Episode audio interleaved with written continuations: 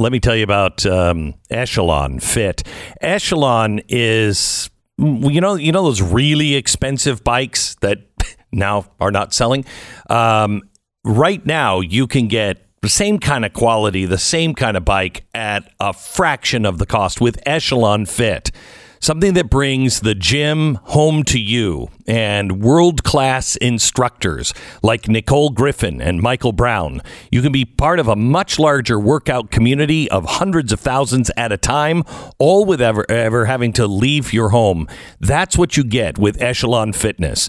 The Echelon Fitness app provides you thousands of live and on demand classes, great music from your favorite artist, and with Echelon Fitness, you can work out anytime, day or night, and crush your fitness goals. It's affordable workout equipment. Right now, for a limited time, you can get up to $840 off the uh, retail price. You get this exclusive discount. Text Beck to 818181. Text Beck to 818181. Get up to $840 off of the retail price. It's texting Beck 818181. EchelonFit.com now.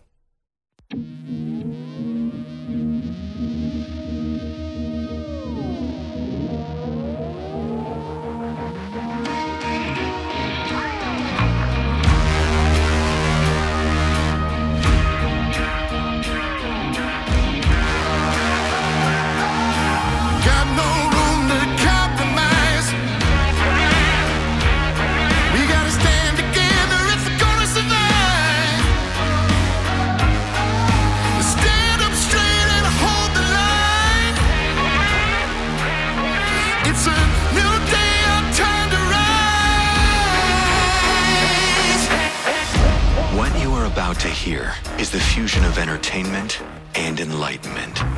This is the Glenn Beck Program.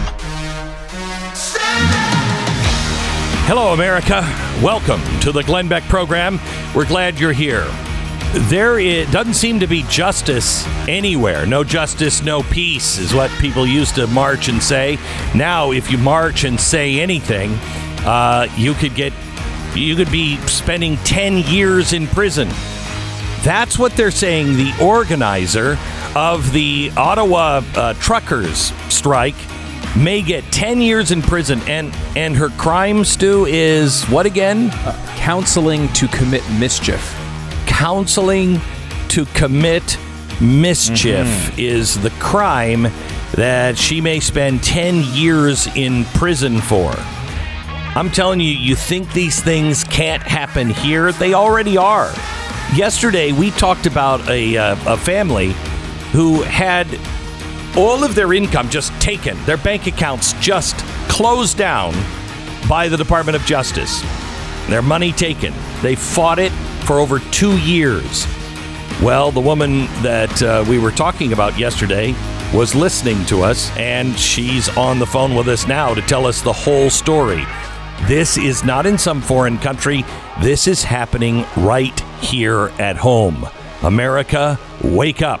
We begin in 60 seconds. All right. People ask me all the time, what can I do? I can tell you right now what you can do is prepare yourself and your family and prepare for others in need. We are in for a potential world of hurt. I was talking to the the uh, the actual farmer, the guy who does all of the work on my farm, uh, and I was talking to him about fertilizer and you know what is it going to cost this summer, et cetera, et cetera. And he said, "I'm not sure we can even get fertilizer, Glenn. There is going to be a food shortage, and that coupled with inflation, the shipping crisis, all of that." There is so much going on right now that we could be crippled at any moment for just about 10 different things. Please get stocked up with emergency food from My Patriot Supply. That is going to be the real currency. Food, everyday items. Do yourself a favor, go to preparewithglenn.com. You'll save $150 on their three month emergency food kit, which gives you breakfast, lunch, dinner, drinks, snacks, totaling 2,000 calories a day.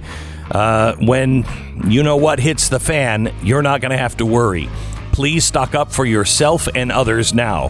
PrepareWithGlenn.com. Get this special $150 discount. Be prepared. PrepareWithGlenn.com. Okay. Man alive. I'm I'm I'm looking at what's happening all over the world, including Russia. We have a take on Russia that you're not going to get anywhere else in an hour from now. It is something that I have been talking about internally and occasionally here on the program, but it is time for you to really understand this. Uh, that's coming up next hour. Uh, we have um, uh, we also have the the Chinese social score system that is now beginning here in America. An expert on that coming up in hour number three. And this hour, I want to talk to Amy Nelson. She is the founder, the Riveter. The FBI seized her family assets without any charges. I got this letter last night. Glenn, I heard you mention my family this morning on your show. I wanted to write and say thank you for noticing our story, which is almost unbelievable. Two years ago, Amazon accused my husband of a crime called honest services fraud. Although we now know that Amazon lawyers met with the DOJ 87 times in effect to persuade the government to charge my husband with a crime, but no charges were ever filed. Nonetheless, the government seized our money via civil forfeit- forfeiture in May 2020. We're just getting the money back last week. I'm a trained litigator turned an entrepreneur, and this experience has been stunning at every turn. We welcome to the program Amy Nelson. Hello, Amy. Hi, Glenn. Thanks so much for having me. You bet. I'm, I'm sorry we didn't see your story earlier. We just saw it this week, and it is horrifying. Horrifying. It is. It's um, you know, I'll be honest, I didn't really even know that civil forfeiture existed before Yeah. this happened to my family. Yeah. It is one of those things that everybody thinks it can't happen to them until it does. And it is so unconstitutional and terrifying. Tell me what happened. It really is. So, my husband worked at Amazon Web Services for 7 years. Amazon Web Services is a division of Amazon that really builds the internet. So, the internet lives in these big warehouses with server racks and people buy what are called instances on those server racks, and that's Amazon Web Services, and it generates billions of dollars for Amazon every year. Um, and in fact, some of their biggest clients, or maybe their biggest client, is the government. It's our intelligence community. AWS serves the National Security Agency, the CIA, the FBI, to the tune of billions of dollars every year in revenue for Amazon. And my husband's job was um, supply. He helped Amazon Web Services find real estate to build these data centers. And um, he left AWS in 2019. And in on April 2nd of 2020, we got a knock on our door around 6:45 a.m. We lived in Seattle at the time, um, and it was the FBI. And that was the first time that we learned that a couple months prior, Amazon had accused my husband of a crime called private sector honest services fraud, which is depriving your private sector employer of your honest services. And from there, wait, wait, wait, wait, wait, wait. I want to make sure that's usually. Um, I mean, it's it's hard to prove in the private sector. In the public sector, it's usually bribery or you're leaving out information. You're profiting on a relationship without telling the other side, right? Right. It's usually, I mean, it's usually used in the public sector, Right. um, where you have a politician who they say took a bribe to pass a bill. Correct. Um, it's, it, I believe, it's pretty rarely used in the private sector. It is. and in fact, it, um, you know, it's been pared down very much. It, they, um, they charged Skilling, the CEO of Enron, with private sector honest services fraud, and that was actually overturned at the Supreme Court. Um, and it's it's hard. I think the bounds of private sector honest services fraud, even the statute, they're very they're very still kind of unknown and being shaped. They're treated differently all over the country. Um, but we, we Amazon had never approached my husband about their allegations. They never asked him about anything. They just went to the Department of Justice. so, what was it they were saying he was doing? So, you know, it's we've actually never seen the allegations. Everything remains under seal. So we don't know exactly what Amazon said to the government, but what we understand yeah, it's. I mean, I, just like stepping back, right? For years, we had all of our money taken, and we have no idea what Amazon said happened. Well, Um, how, I mean, don't you have a right to face your accuser? Don't you? I mean, you can't know Well- why the government took your money. Well, the way the process works, so you know, my husband has never been charged with a crime, so he doesn't have a right to face his accuser because he's never been charged by the Department of Justice with a crime. Now, when they took the money via civil forfeiture, the way it is meant to work is if they take your money via civil forfeiture and then they do not indict you with a crime, the government has to file a civil lawsuit against your bank account, and the bank account is the defendant. Now, the government did that here, but then immediately after they filed that civil lawsuit, they asked the court to stay, which means to pause the civil lawsuit, because they said, well, we can't possibly litigate this because we have a secret criminal investigation.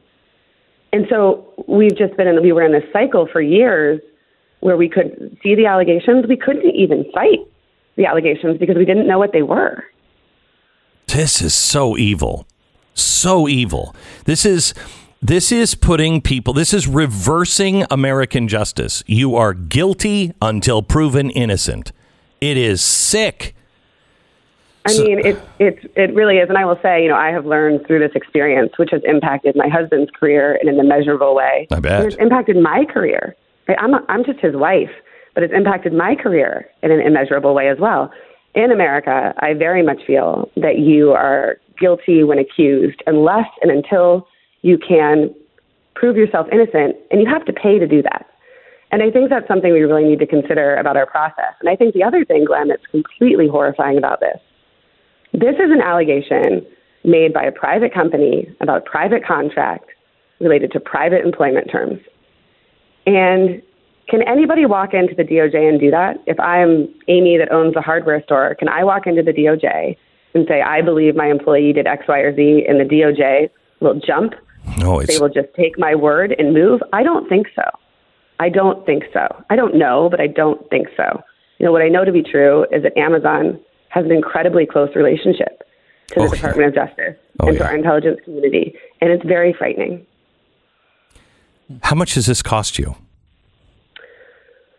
We have spent probably a million dollars. And, and where did you get that million dollars? They, I mean, they Um, took. How hu- much did they take from you? So they took um, around eight hundred and seventy-five thousand. Now they took most of that from our lawyer's client trust account. We had sent money to our attorneys to pay for legal fees, and the government went into our lawyer's bank account and took it. How is that possible? I mean, I don't know. I honestly, I don't know. But our lawyers had already billed a significant, um, had billed us, had billed against those funds, and so they repaid our lawyers what they had already billed. So that was how we, you know, got. That's how we paid for this at the beginning. Um, and then um, we, you know, my husband and I are in our 40s. We're professionals. We've worked our entire lives. Um, and um, so my husband was able to keep working um, until the allegations became very public. So, you know, we were able to keep earning money. I was still earning money. Um, and then we had to sell everything. We sold our house, which we had worked very hard for the down payment for, and where we had planned to raise our four little girls. We sold our car, we liquidated a retirement fund, and we borrowed some money from our friends and family. Is there anybody that is talking to you about suing Amazon? You know, I think there are a lot of people out there who think we um, we have a lot of causes of action against Amazon. I can actually tell you, Glenn, that we did sue Amazon, or my husband rather sued Amazon um, in Washington State Court, and he won. And um, my husband sued Amazon. So one thing that Amazon did that I haven't mentioned is after Amazon had been lobbying for criminal charges for many months, and no indictment or charges had ensued, but Amazon knew the government had seized our money. Then Amazon sued my husband in federal court in Virginia. So after they couldn't get the DOJ to bring charges, but after they knew that we had no money, they sued him, which is very cruel. And it, I think it's a complete manipulation of the criminal system. What happened to that case? So that case, so Amazon sued my husband, and then they didn't move their case forward for years. They let it sit there um, until another defendant in the lawsuit forced Amazon into discovery. So we are now in discovery, which, as you know, Glenn, is we're sharing facts about the allegations. And our depositions of the Amazon executives, my husband's deposition, um, my husband's depositions of the Amazon executives who accused him of these crimes will begin um, next week, actually. And you know, these real estate transactions at issue were approved by very senior level, the highest level at Amazon. Um, and so there'll be some interesting depositions, I think, um, where my husband can finally face his accusers and understand what happened. But circling back to this lawsuit in Virginia, um, Amazon made my husband sign an employment contract that said that they would litigate any disputes in Washington State, where my husband lived, where my husband worked, where Amazon is headquartered. But Amazon threw it out the window and, and sued him in Virginia because that was where they were seeking criminal charges. But wait, but but how is that possible? I mean, I have a contracts. If mm-hmm. anything, if anybody litigates on any of my contracts, it is here in Texas. If I litigate, it's here in Texas. That's I mean, know, that's frankly- common.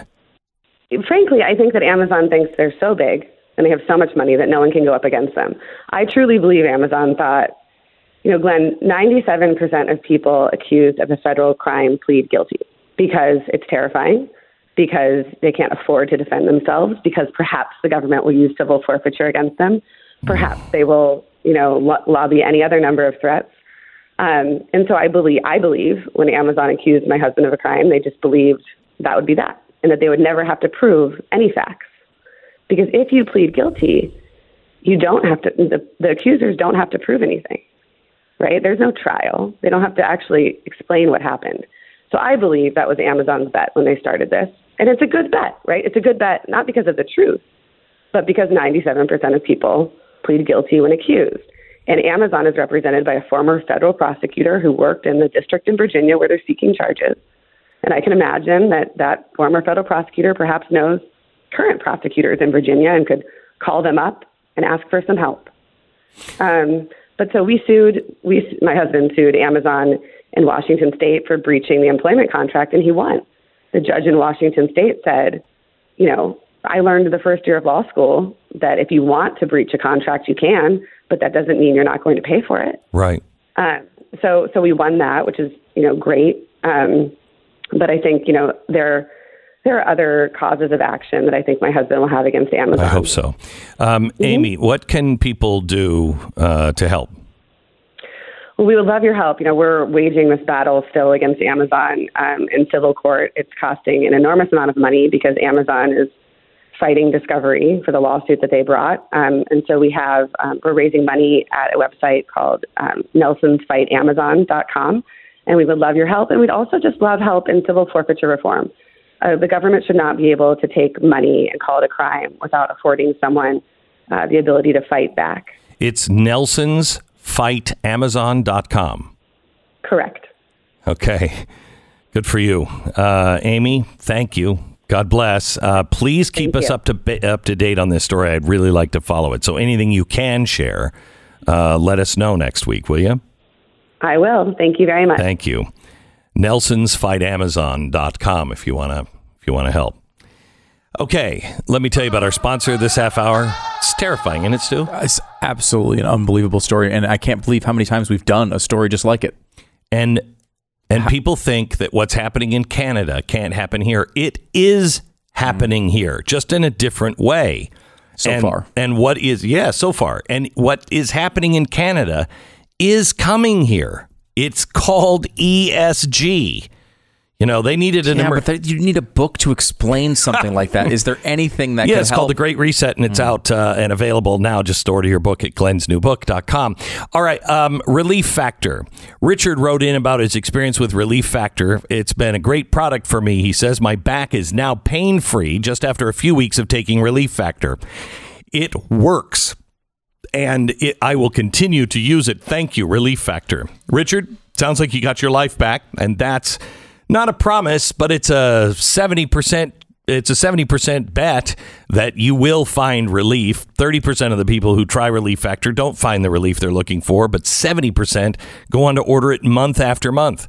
Try the three week quick start, and see if it doesn't work for you. Developed for you, $19.95, a dollar a day. It's a trial pack.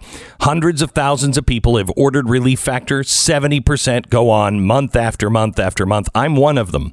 ReliefFactor.com or call 800 the number 4 relief. 1 800 the number 4 relief. Get the 1995 three week quick start. ReliefFactor.com. Feel the difference. 10 seconds, station ID.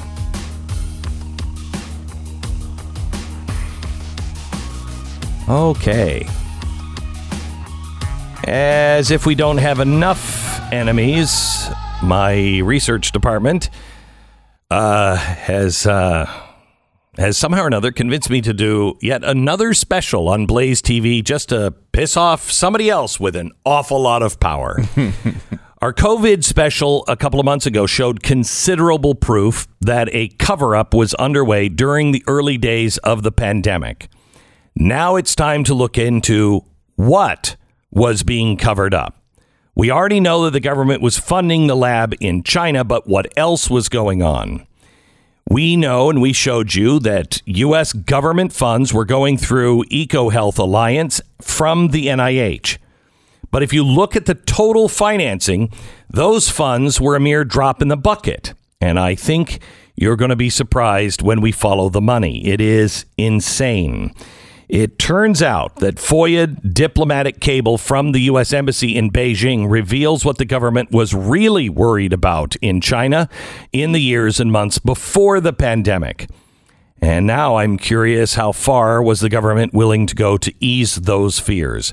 Tonight, we will show you the largest source of funding to EcoHealth Alliance, a source that has a very shady past and even shadier partner the CIA.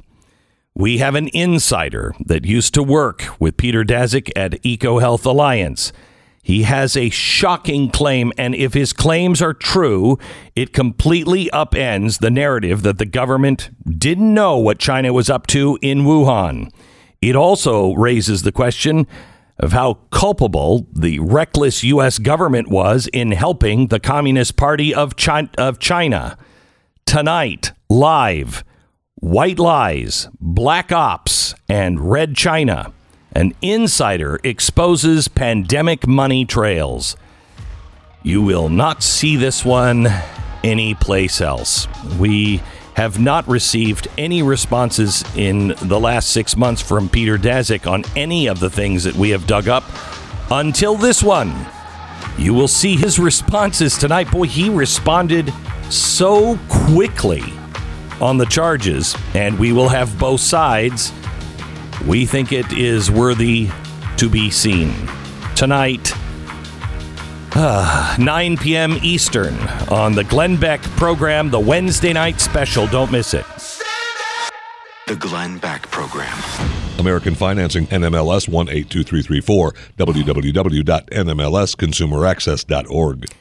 Interest rate forecasts are not looking good, whether it's your mortgage or your credit cards, really anything with a rate tied to it. You're in jeopardy of paying more money uh, than, than you borrowed and money spent. You cannot allow that to happen. It's too important for you and your family. Get your financial house in order right now. Take a little bit out of your time today and give American Financing a call. We're not talking about hours on the phone here. It's 10 minutes. They can do a free mortgage review and then let you know what options you might have that could save you a ton of money. If you have high interest credit cards, um, you could save couple hundred dollars a month. You could save a thousand dollars a month, as some people have.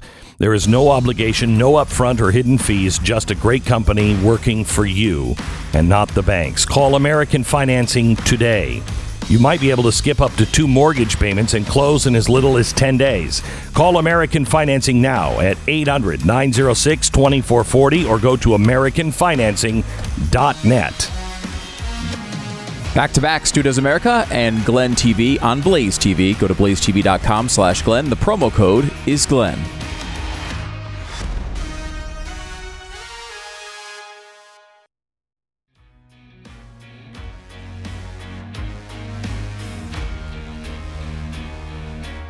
Hello, America. Welcome to the Glenn Beck program. As you see how our government has changed um, and changed dramatically, and the way things are moving in, um, oh, well, all over the world, um, it is important now more than ever that you get the truth. Um, there is a fight for the truth. And I'll go into this a little bit later on in the program. Uh, the New York Times just released something that I, I can't believe I read. First of all, uh, oil traders are betting on an Iran deal. Apparently, we're very close to a deal with Iran um, where they'll be able to sell their oil. So that'll take the pressure off uh, for oil. Are we out of our minds? Uh, understanding the rise of gas prices in the U.S. This is, you ready? This is from the New York Times. This is what they want you to believe the cause of your gas prices going up is. A steady rise. American consumers have seen the constant cost of gasoline going up, along with many other goods of services, sharply in the recent weeks. The role of crude oil production. Gas prices have gone up in part because of fluctuations in supply and demand. Demand for oil fell early in the pandemic, so oil producing nations cut production. But over the past year, demand for oil recovered far faster than production was restored. Really? Is that what it is? Additional factors at play. They must have covered it here. The price of crude oil is only one element driving up the gas price, right? Compliance with renewable fuel standards can contribute to the cost. The price of ethanol has increased, and labor shortages in the trucking industry. Is that is that what it is? Oh no, there's also this, a global energy crunch. Other types of fuels including natural gas and coal are also growing more expensive. Natural gas has shot up more than 150%, threatening to raise prices of food, chemicals, plastic goods and heat this winter. And then there's this the U.S. response to combat soaring prices and their effects on inflation. President Biden has, uh, uh, has ordered a release of oil from the nation's emergency stockpile. He also asked the Federal Trade Commission to investigate possible illegal conduct by oil and gas companies. There's something important missing, Stu. What is it? I don't know, Glenn. What could it Gee, be? what could it be? The uh, closing down of oil pipelines, uh, the closing down of drilling, the closing down of of uh, gas and oil. I don't know. The supply side. oh yeah, Yeah. yeah. That, that just equation. that. All right, I, I want to. Um, it's important that you know the facts so you can tell your friends because that's the garbage they're getting if they're reading the mainstream media. And something has changed recently. It feels to me like the mainstream media has completely doubled down. When when Canada can say no bail and possibly a 10 year charge for the woman who helped um, organize the trucker uh, convoy. You mean commissioned mischief? Is yeah, that what you're trying to commission say? mischief. She's charged with commissioning uh, or encouraging mischief. Uh, and that apparently is a 10 year prison sentence. No bail for her, but the, the Antifa member that took his car and ran it into people at the truckers' uh, site that wanted to kill people, he's out on bail. He's out on bail. And he might face 10 months things are changing and they're changing rapidly. Now, I've told you before about the World Economic Forum, the Great Reset, but there was something called the Great Narrative. And they asked writers from all over the world to come to Dubai and write the Great Narrative. Well, it is out now. And uh, one of the writers on Substack has has reviewed it and it's so concise. I just I want to read it here. In recognizing the end of COVID mania, the great narrative is attempting to remind to keep us on the edge. It's a grand call to take sweeping action to fight the climate emergency via Klaus Schwab's credentialed elite. It relentlessly hammers home the apparent necessity of taking dramatic, tyrannical measures to uh, intervene in the climate. And by intervening in the climate, he means radically reorienting every nation on earth by imposing a totalitarian global governance order. I'm telling you, people, this is coming and it's coming faster than you can imagine. According to Schwab, the world must rapidly be transformed according to the designs of the technocratic elite, and we must adopt the ideas and policy preferences of 50 hand-picked narrators interviewed for his book, who he describes as global thinkers and public intellectuals. Schwab describes the great narrative as a book that goes beyond the realm of theory and serves as a call to action. We quoting, we adopt the view that as they recover from the pandemic and embark on a path to radical and accelerated change, radical and accelerated change, our societies and economies should be attuned to the needs of our global commons. He entertains a variety of ideologies and political perspectives. There is one group of people who are to be dismissed whole cloth. That group is individuals and groups that don't buy into the climate narrative. Schwab cannot hide his disdain for, disdain for these rogue actors, who he notes with disgust are largely located in the United States. According to Schwab, the enemies of his New World Order include nationalists, populists, individualists, and those who support free markets. This is the guy who's bringing you the Great Reset. Schwab describes uh, this cohort of supposed evildoers as conspiracy theorists who are responsible for all the world's ills. These individuals prop up, quote, anti science movements that prolong the waning of COVID 19 pandemic. He writes, adding that his group is, quote, this group is hindering both public health and more fundamentally our ability to move forward in unison, end quote. Nudge, shove, shoot.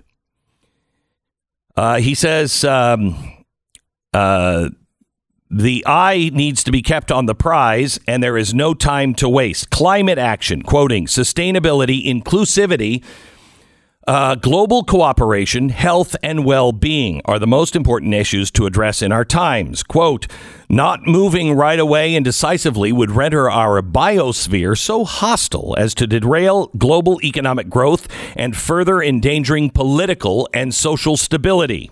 One page after another, the World Economic Forum chief showcases the climate agenda. Climate change is the quote greatest collective action problem we've ever been confronted with.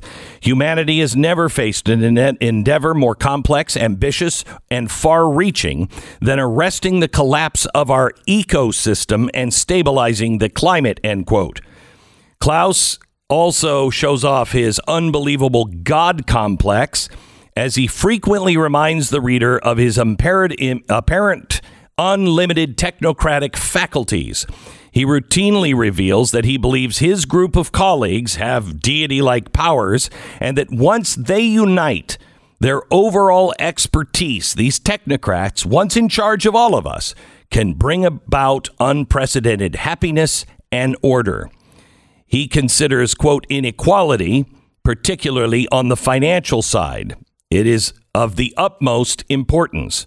But rather than create opportunity for the masses, he prefers a system of state control, which would, in his view, quote, reduce demonstrations and local unrest. Schwab and his co author advocate for a new social contract and propose a variety of solutions that will help bring the climate agenda forward. He advocates for the consolidation of global central banks around climate action, acknowledging this transition period may be brutal to some. They advocate for the harnessing of economic productivity through nature based solutions. They discuss the advent of the bioeconomy, or targeted destruction of reliable energy while forcing people to eat alternate food protein sources, i.e., beans, and bugs. Another solution is that of climate engineering. I am not making this up, such as blocking out the sun in an attempt to manipulate global temperatures. Klaus Schwab or Montgomery Burns? I I know. Um, this is the great narrative. This is the great reset. If you don't know about it, please get my book, The Great Reset. It is available, should be on bookshelves. What's the date today? 20th, 22nd? 23rd. 23rd should be on bookshelves again this week, if not next week. Uh, Amazon is taking orders again, so you can order it and get it shipped to your house. You can also get the uh, audiobook wherever you get your audiobooks. But please pass this information on to people. Yeah, audio and Kindle are available. And also, uh, you can get the first chapter for free if you go to glensnewbook.com. Um, So if you want to get started, that kind of paints the picture as to what the outcomes could be Yeah. wh- when all this stuff goes through, what the world looks like if all of this stuff happens. Uh, and it gives you, a, a, a, it sets the table pretty well for all the information that follows it. Make no mistake, this is not capitalism. Make no mistake. Why would banks be fighting so hard to keep ESG if it wasn't ever going to be mandated by them? Why, when states are starting to mount a defense against this and saying you cannot use ESG to make any loans. You can use, you know, any kind of metrics you want when it comes to finances. What is their job? How much money they make? But you cannot look at their social score. And banks are saying, we're not going to. You've got to stop this regulation. Why? It's telling you you can do business as usual. It's telling you also you can't use this. If you're not going to use it, why are you fighting it so hard? Why? Why? This is not capitalism. This is to destroy the free market. You're seeing the beginning in an emergency order in Canada. It can happen overnight. Call your legislature, get involved in your zoning, get on your city council. Make sure ESG scores are out of your town and out of your state. It is the only way to fight it. Back in a minute. A lot of good reasons to, uh, gosh, I, you know, let's see. We're tonight we're taking on the CIA and showing uh, uh, somebody that really nobody wants to hear. Uh, so we're pissing them off. The big banks, uh, the World Economic Forum, all the governments. Boy, I I am mighty popular, mighty popular. Uh, LifeLock is our sponsor right now. Oh, let's go after cyber criminals and hackers. Uh, some cyber criminals are uh, stealing your personal information, not the least of which is how much of a hassle it can be to try to piece together your identity and bank accounts once they've been hacked. Cybercrime always sounds like something that happens to other people until the day it happens to you. That's why it is smart to be prepared in advance. We risk our information online every day. And that is what Lifelock is there for. Lifelock. They can't catch everything, nobody can. But they can monitor things better than you can on your own, or I think anybody else in the business. And if you do become a victim, their restoration specialists can work with you to help fix the problem quickly. Join now, Lifelock by Norton. Join and save the first year 25%. Use the promo code Beck and get that 25% discount. 1 800 Lifelock. 1 800 Lifelock or go to lifelock.com. That's lifelock.com. Use the promo code Beck to save 25%. 1 800 Lifelock or lifelock.com. This is the Glenn Beck Program.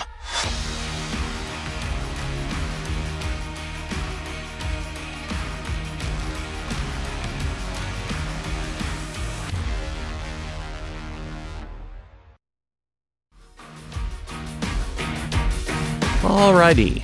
So let's take on Putin now. Uh, Putin is. About time. I It's know. been almost right? an hour.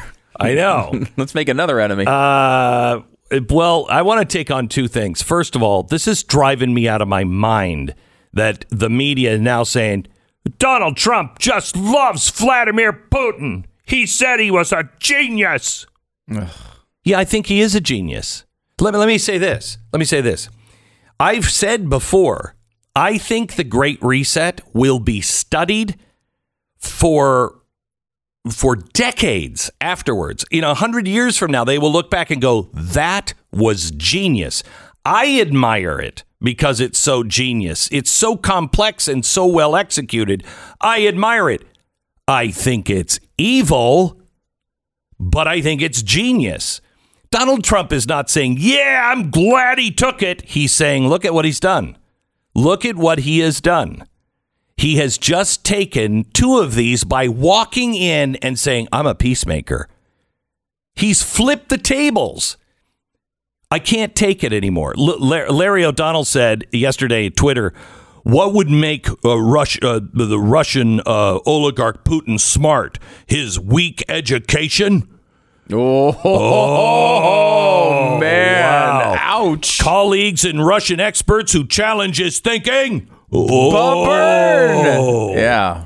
Or has he had any valuable learning experiences anywhere else in the world? Oh, oh man, you see what he's saying? He's not an elite. He hasn't gone to the best finishing schools. ah. I don't know. The KGB finishing school is Yeah, pretty it's pretty. impressive. Fin- it has a definite finish. Yeah, oh, yeah. yeah, it does. Uh, I'm so sick of this. Well, yeah, I mean, look, he's he's using he's strategically doing this. Now, look, he's he's trying to justify an invasion, uh, but he's put himself in a position now that if his goal at the beginning of this was just to get these two regions, he's already done it. Yeah, it's not. I mean, it's not. No. And I think it's going to escalate from here. But if he wanted to just get a win here and embarrass the West, he could stop right now. I'm going to give you a deeper look on Putin and what is happening all around the world, including America. Uh, eh, with a guy I've I've talked to now for over a year. I think he's one of the only guys that truly gets what's going on over there and here in America. You want to understand what Putin is doing? Uh, learn Novo Russia. We'll explain after the news at the top of the hour. This is the Glenn Beck Program. Okay, let me tell you about American financing. Uh, American financing, you need to start focusing on your debt. Shore up all of your financing. Save money wherever you can. Cut costs wherever you can. Uh, there's lots of things that you need to do. We'll do a show on this probably early next week. But call American Financing. Do this first. See if you can save money on your mortgage or you can refi all your credit cards. Cut your credit cards up and pay them off. If you can't do it, you know, because you're short on money, look at your mortgage. Can you flip that and do a refi and throw your credit cards in there as well? You got to get those adjustable uh, interest rates off your back. Call American Financing now, 800 906 2440, AmericanFinancing.net.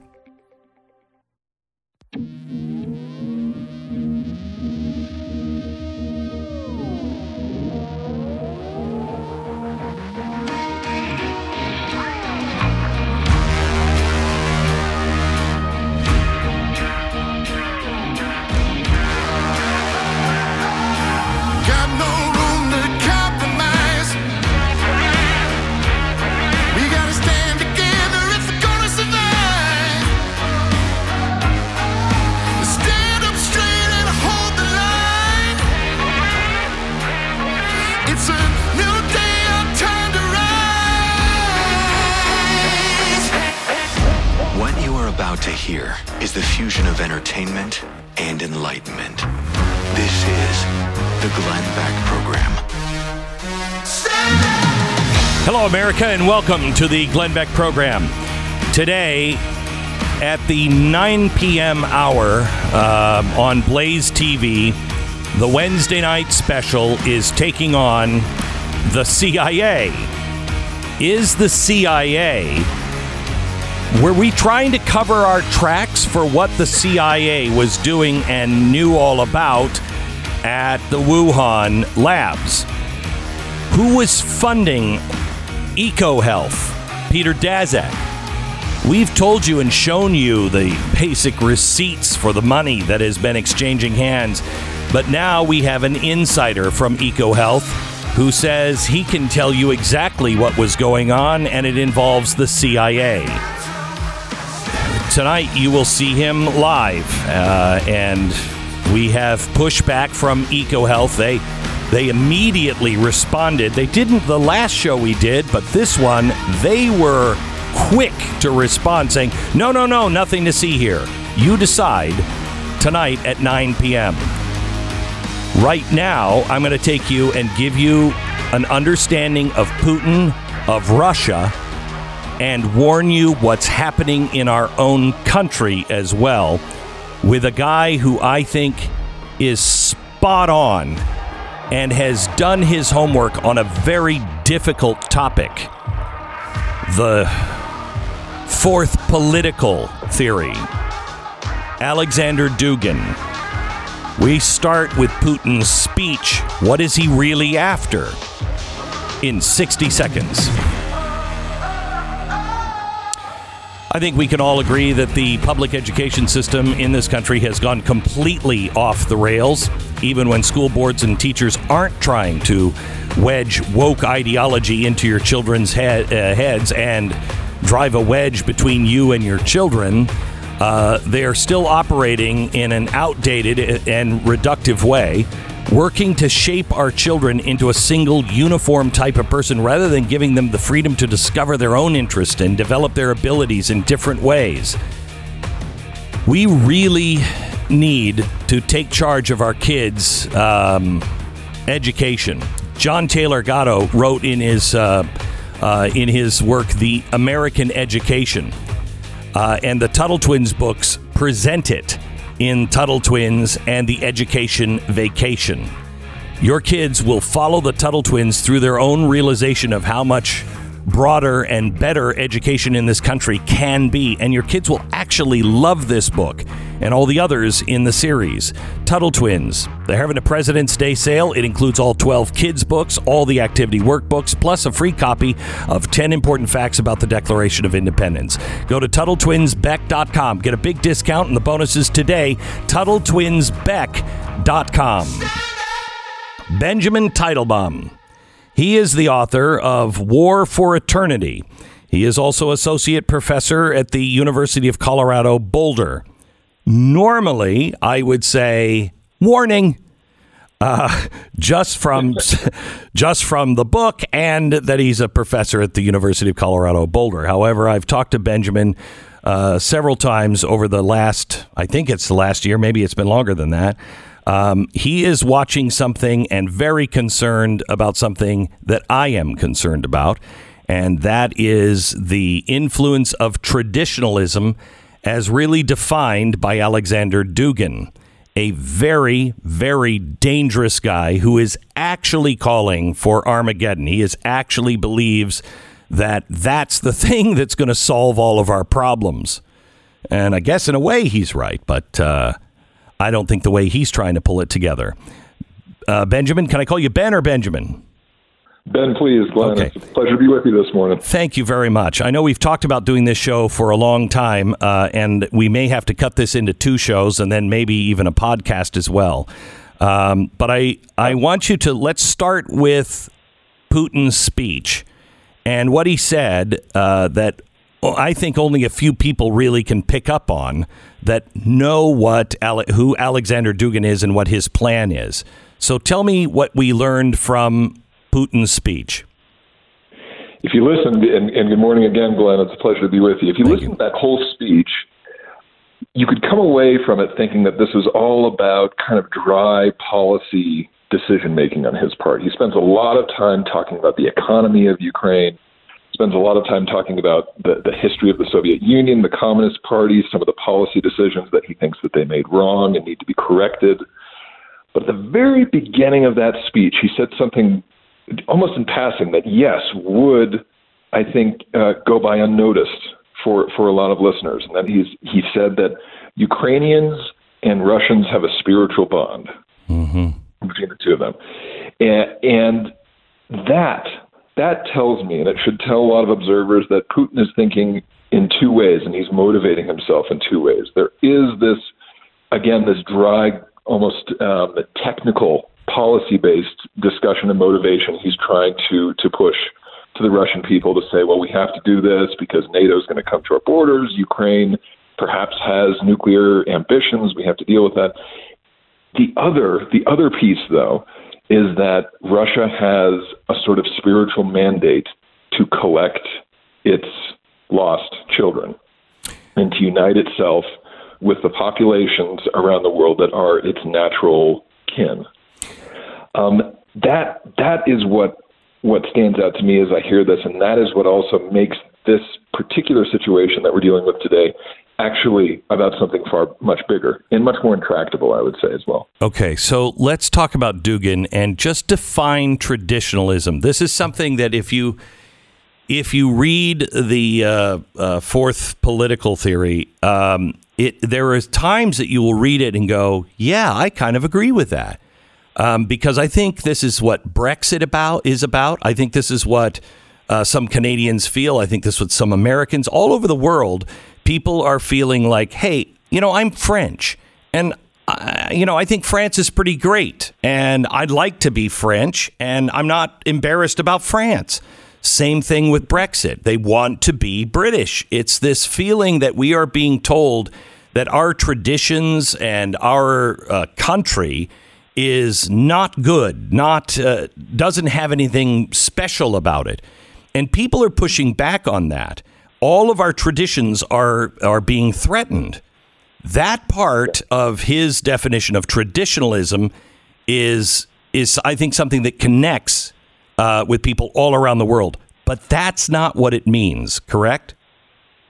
That, that's just a small piece of it, and, and sometimes you know when we're exploring ideas, it, details matter. Yeah. You, you can have you can have a, a sort of, of doctrine that that is appealing in a lot of senses, but a small detail can turn into something sinister. So, when when Putin is referring to the spiritual uh, mandates of, of Russia, that connects him with a prominent Russian philosopher, kind of of a mysterious mandate, and a political operative named Alexander Dugin.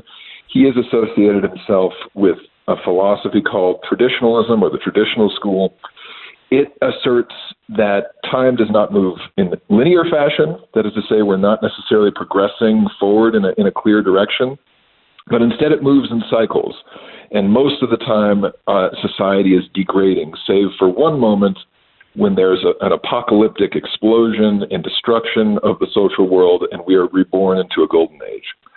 It's that last piece, Glenn, that is that is so so key here because when you look at, at history and the way that that these traditionalists do, there can be justification for Armageddon, as you put it, for destruction, mass destruction, Chaos. Just total and complete chaos.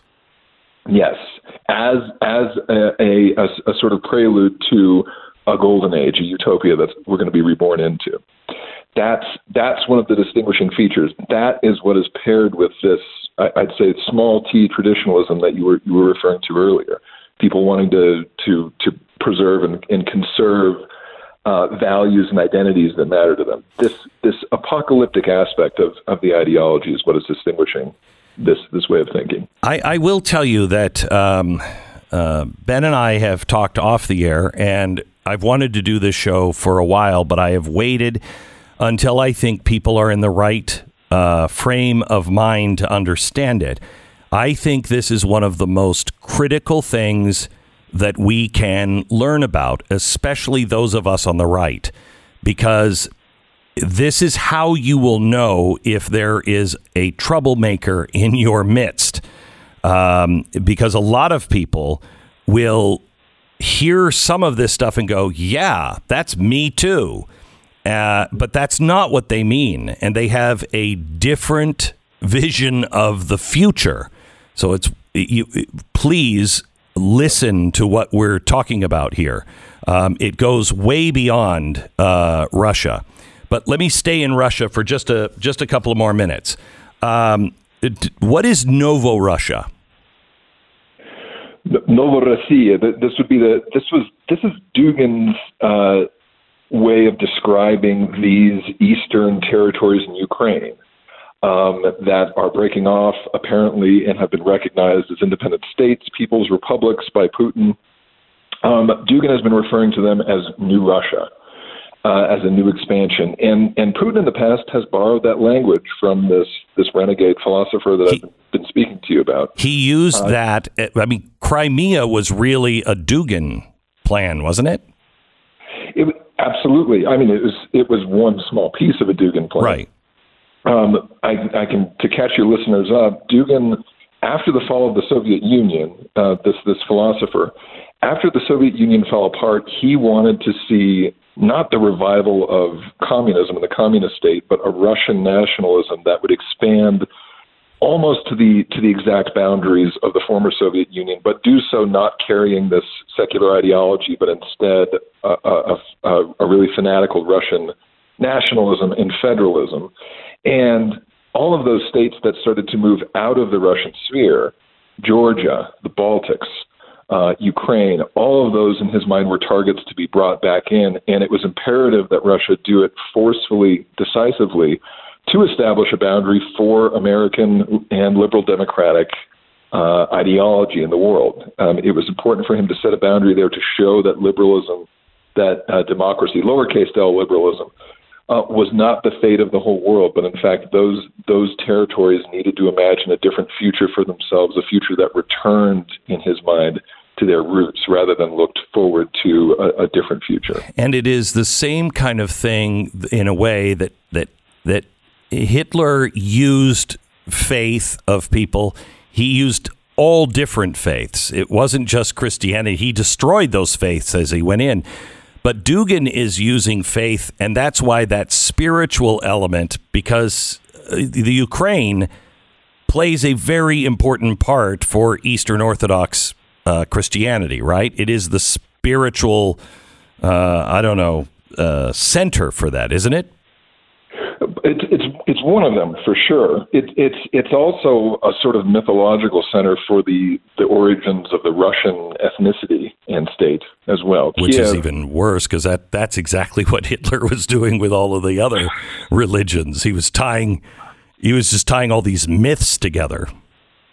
Yes, Chris, Chris, you know, you look at the union of religion and nationalism, and and then you start to find yourself in a place where your state acts as though it has a divine mandate, and that is a dangerous place to be. It's it's it's not surprising, and won't perhaps surprise your listeners, given what we're saying here, that one of Dugin's ideal states in the world today is Iran, because there you have a union of state power with religious authority and the ability, uh, really, the justification for anyone in that state to question the actions of the government is is shackled because uh, if you do that, you are questioning a religious authority that's not allowed to be questioned. So this is all. Uh, all this goes to to a, a celebration of authoritarianism and, and, and a way to equip uh, the power of the state or, or a demagogue uh, with greater cultural in addition to, to military and economic and political power. All right, I want to talk about the uh, fourth political theory. If you can define what it is, I also want to do one more thing. A stop on on uh, Putin. Does he is he the lunar Putin or the solar Putin, which we'll understand? What is his real game here? Uh, and then I want to bring it home to America, which is extraordinarily important uh, for all Americans, but especially those on the right. And we'll give you that information here in just a second. First, let me tell you about Relief Factor. Julie wrote in about her husband's experience with Relief Factor. She said, I ordered Relief Factor for my husband and I couldn't be happier. He hasn't had the stiffness and pain in his lower back that he suffered for years. I'm only sorry I didn't order it sooner. What a great product. Thank you, Relief Factor. Relief Factor was created by doctors to help your body reduce inflammation as a major source of most uh, pain, and it's got four key ingredients that all work together with your body as it fights against the effects of aging, exercise, and everyday living. I take Relief Factor every day, three times a day, because it works for me. It works for about 70% of the people, I should say 70% of the people who try Relief Factor go on to order more month after month. I ain't taking it because I like it. I'm taking it because it works for me. Go to relieffactor.com. Call 1 800 4 Relief, the number 4 Relief. Get the 1995 three week quick start. Try it for three weeks to see if it works for you. Um, it's relieffactor.com, 800, the number 4 Relief. Relief Factor. Feel the difference. 10 seconds, station ID.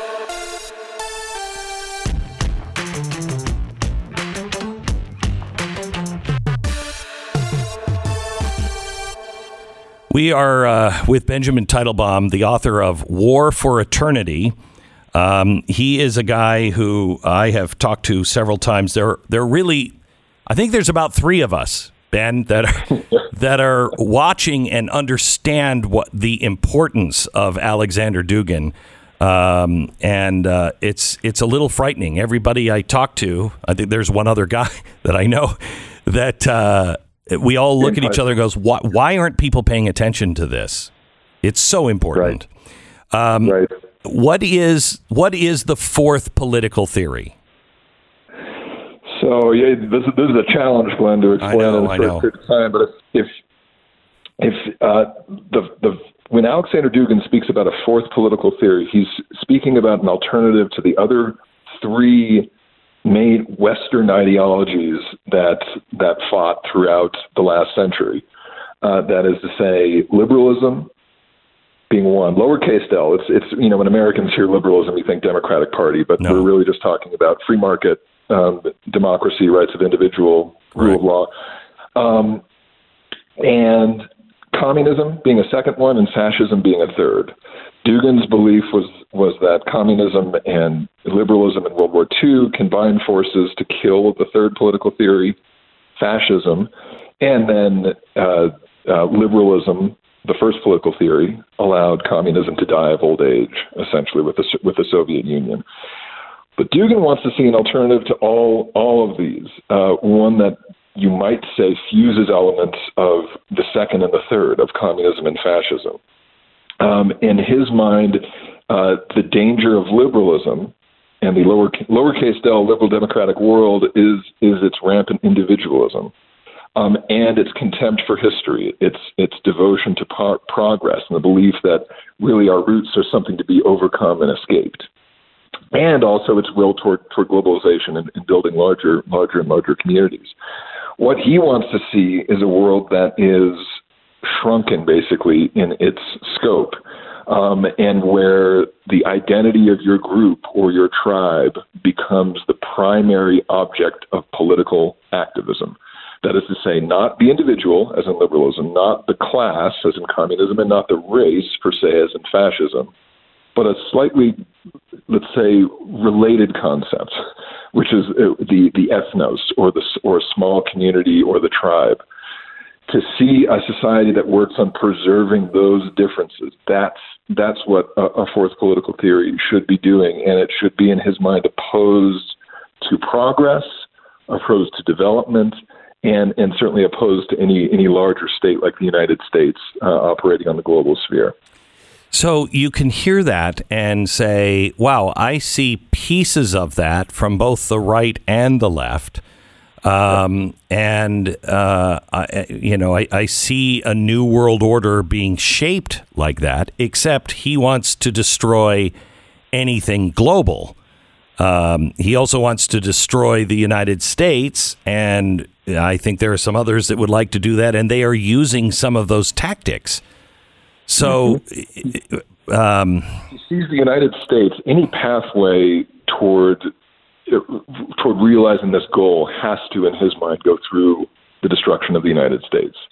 Um, and at least, at least of U.S. global hegemonic power. Occasionally, he'll say that if the United States were were were firmly contained within uh, within its own borders and its ideals, never never spread anyplace else throughout the world, then perhaps we could coexist. But it's about it's about containing U.S. power. okay, 45 seconds before the break, tell me: is he is Putin operating? Do you think in in um, Ukraine more under that, or on just a you know quick business capitalist? I just want money, and I'm going to get those ports. I tell you, I think the way that he has been speaking recently makes it seem like the business-like uh, uh, estimation of, of Ukraine is, is more of a facade and an excuse to do what he wants to do, which is expand this Russian state. Okay, good. That's good news. Now we're going to turn to America. Really important that you listen with an open mind on this. Next. The Glenn Beck Program. Uh, I have vehicles that, you know, trucks on my farm that I will drive and drive and drive. I don't care what they look like. I don't care if the doors literally fall off. Uh, really don't. Um, I just want the engine to work and I want to be able to put stuff in the back and haul it from one place to another. The upshot is this from time to time, I have to get them repaired. And that's why I have Car Shield to cover the cost of those repairs. Whether your car has 5,000 or 150,000 miles on it, Car Shield has a monthly covered option, uh, coverage option for all budgets. Uh, and I mean locked in options. You're not going to pay more later on because of inflation. Um, you, can get your car fixed. They make it easy to get your car fixed. You get rental car options as well as roadside assistance and trip reimbursement, all at no extra cost. They have helped millions of drivers, including me, in one repair. I think it was six thousand dollars, and I honestly I would have said, "Don't fix that." When I got there and it was fixed, and they said it was six thousand dollars, I said, "What? You should have called me." And they said we called Car Shield. It was covered. Oh yeah, I knew that. Of course. Carshield.com slash Beck. 800-391-8888. Carshield.com slash Beck.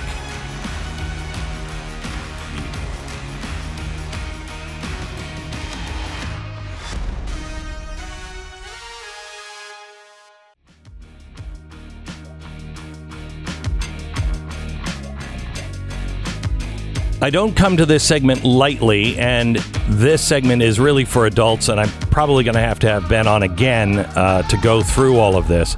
But I just as the in the way I say that the Great Reset has nothing to do with capitalism, it is set out to destroy capitalism.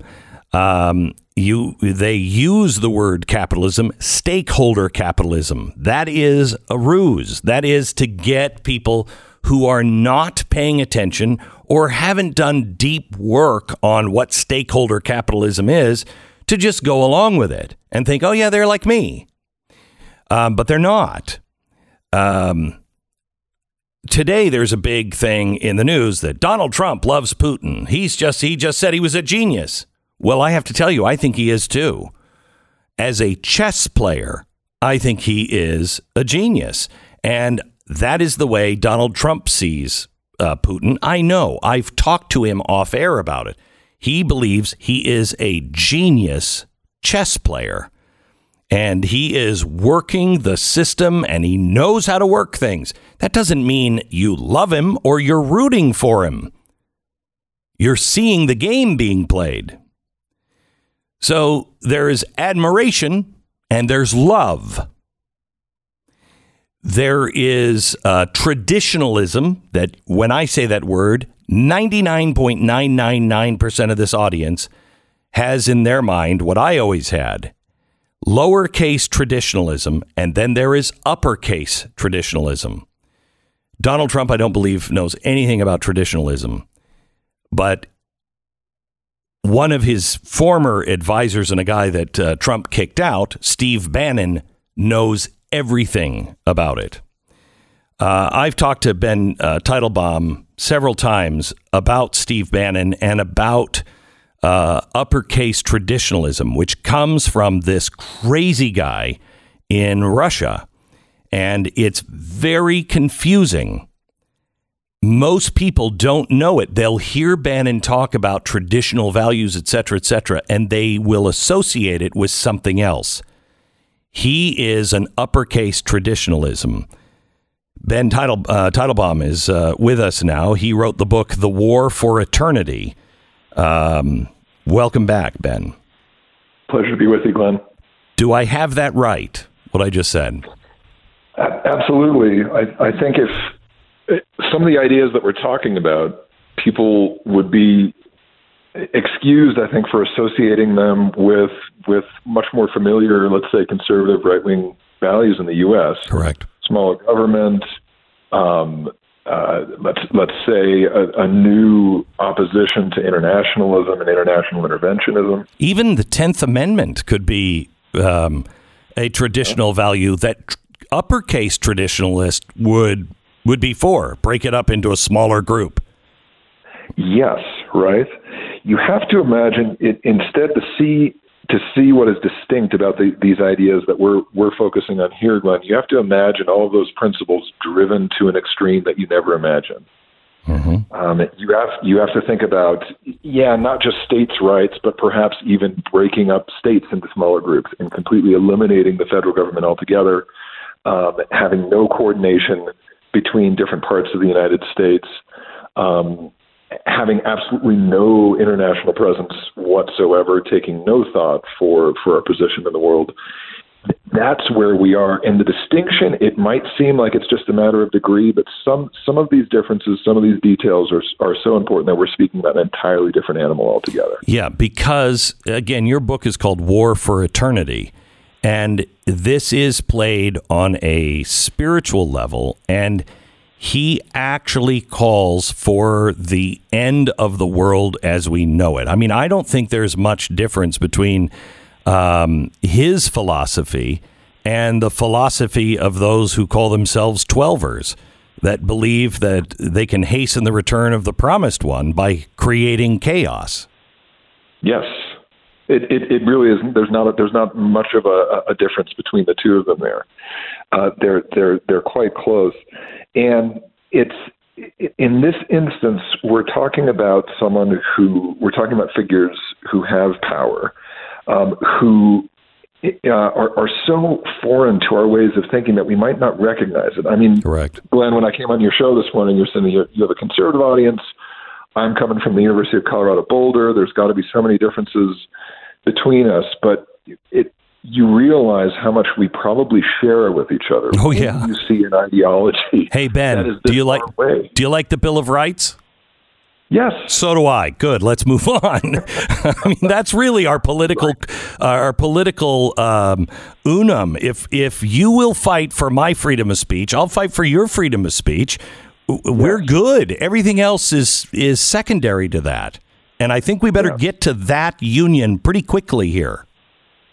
And I'm sure that we, even if we look at it in slightly different ways, we also believe in the rights and the dignity of the individual. Yes. do it you know it might be thought of differently but that that simple principle that can seem kind of boring i think in our conversation uh, because we all actually agree on it that is contested by people with a lot of power and and and they also some of these figures do not believe that our idea can exist in the world on its own they see it as a sort of parasite that if it exists here it will potentially spread everywhere and therefore it has to be contained and fought back um, on all possible fronts. That is what we are potentially dealing with um, in in Russia, especially if we if we have a, a less businesslike and a more ideological Putin at the helm. Tell me a little bit about the fourth political theory. Um, he he talks about modernity, and really the he wants to take us back to a time before we were modern.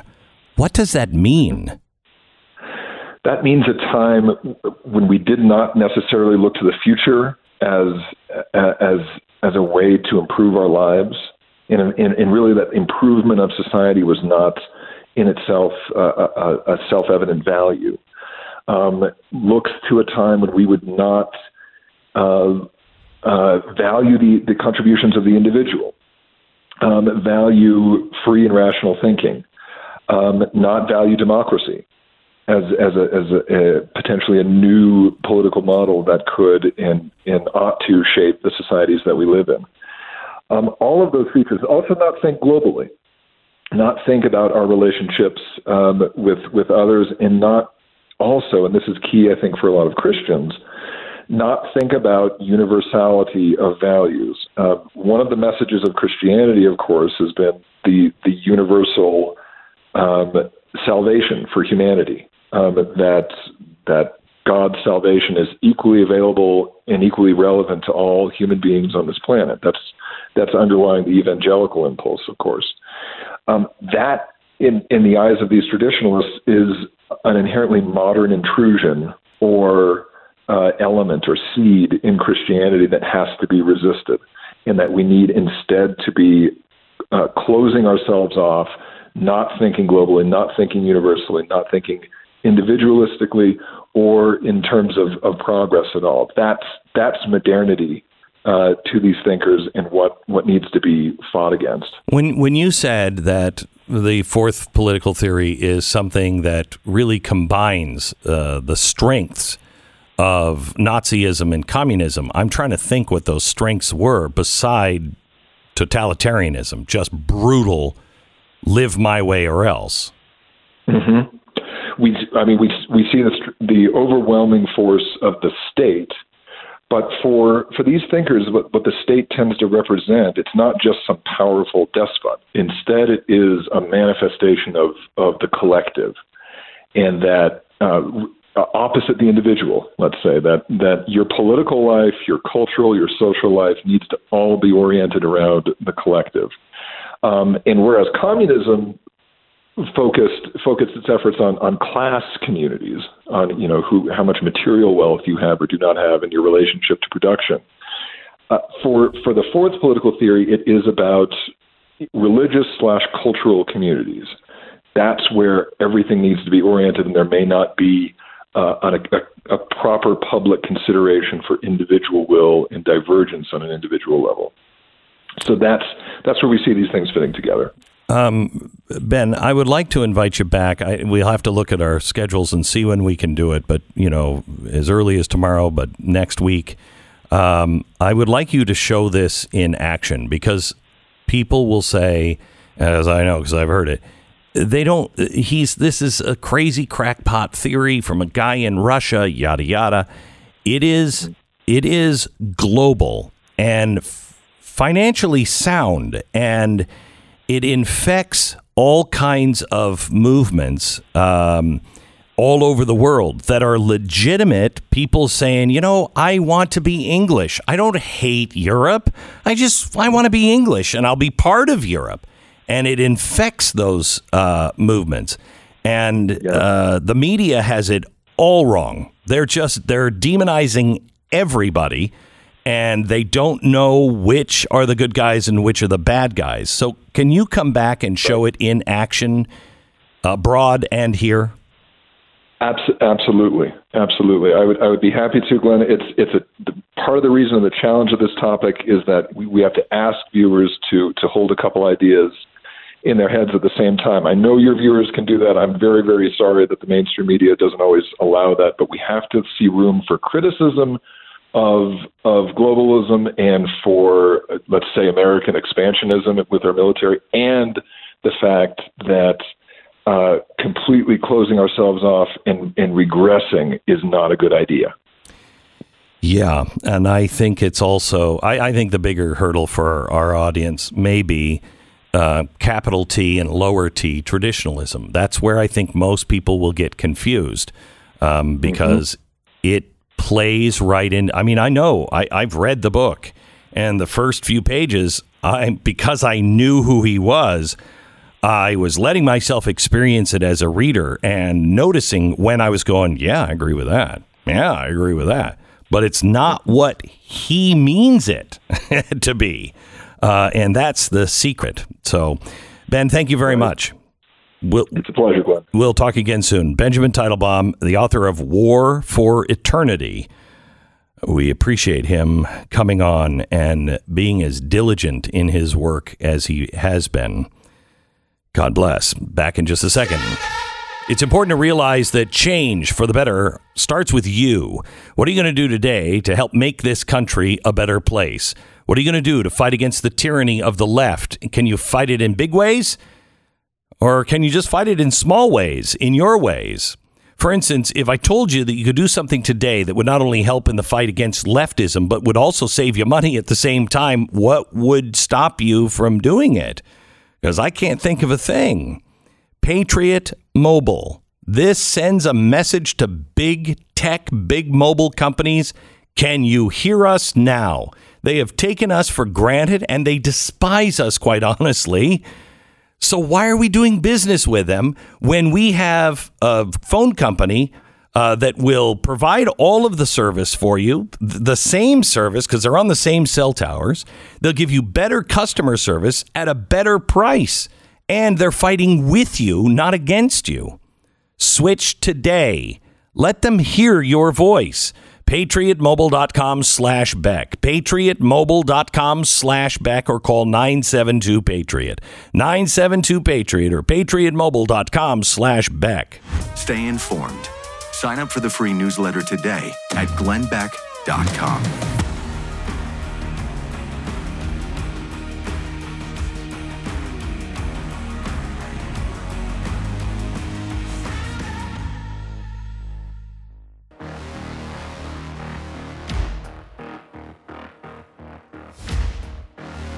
Welcome to the Glenn Beck program. Uh, don't listen to any any of these obnoxious and ridiculous charges uh, that everyone from the New York Times, all of the left wing media, is now saying about Donald Trump. I, I mean, I really, honestly, I feel sorry for those who watch the mainstream media and get their news solely from them. I really do. They are going to be so shocked when all of this stuff happens and they won't know why. They don't know why gas prices are going up. They think it's because of Russia. No, that has a part to do with it.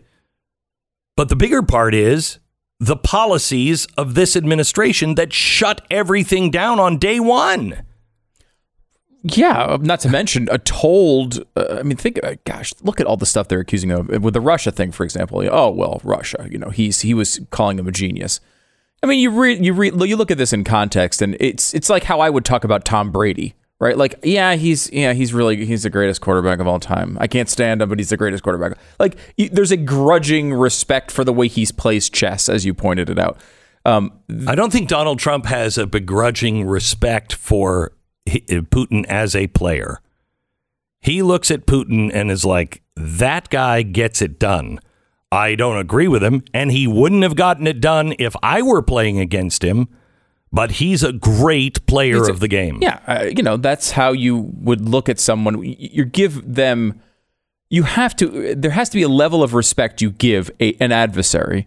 That if you don't understand that they're good at playing this game, you wind up playing it like Joe Biden is playing it. Exactly Remember, right. Biden's stance here was he doesn't want me to be president. Putin doesn't want me to be president because he knows I'll go toe to toe with him.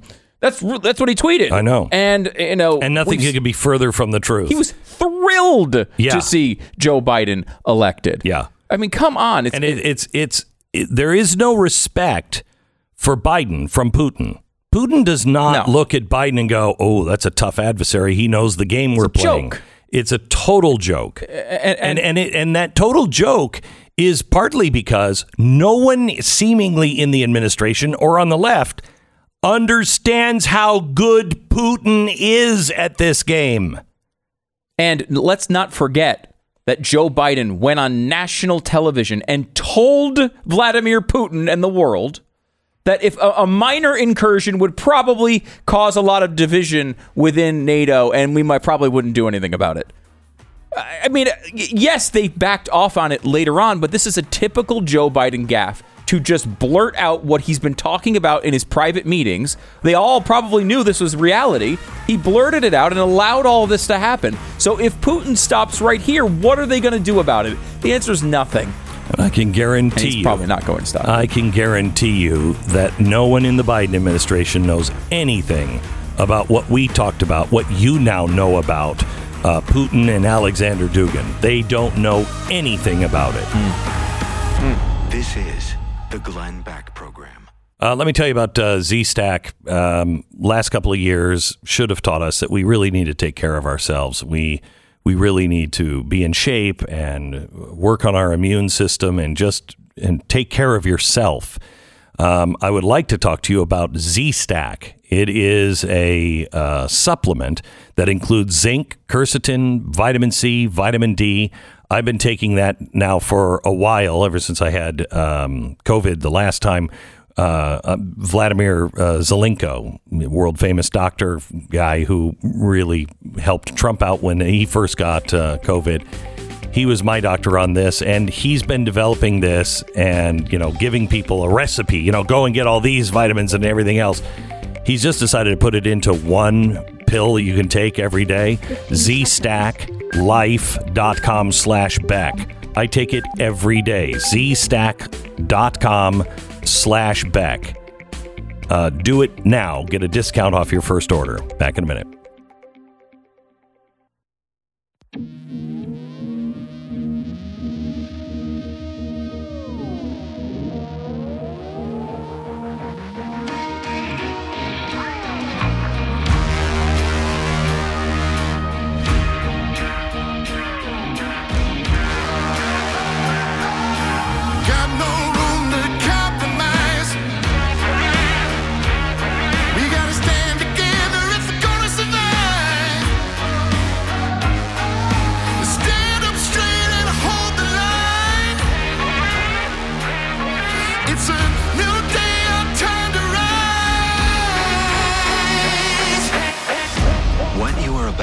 Hear is the fusion of entertainment and enlightenment.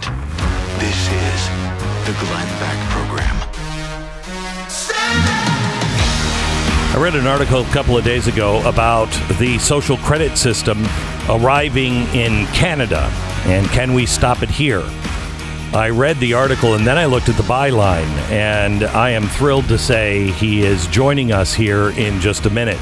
Somebody who knows, somebody with some real credibility on what social credit, uh, what social credit scores can do to the average person, and how it can come here quickly. His name is David Sacks. He's the founding COO of PayPal. He joins me in 60 seconds.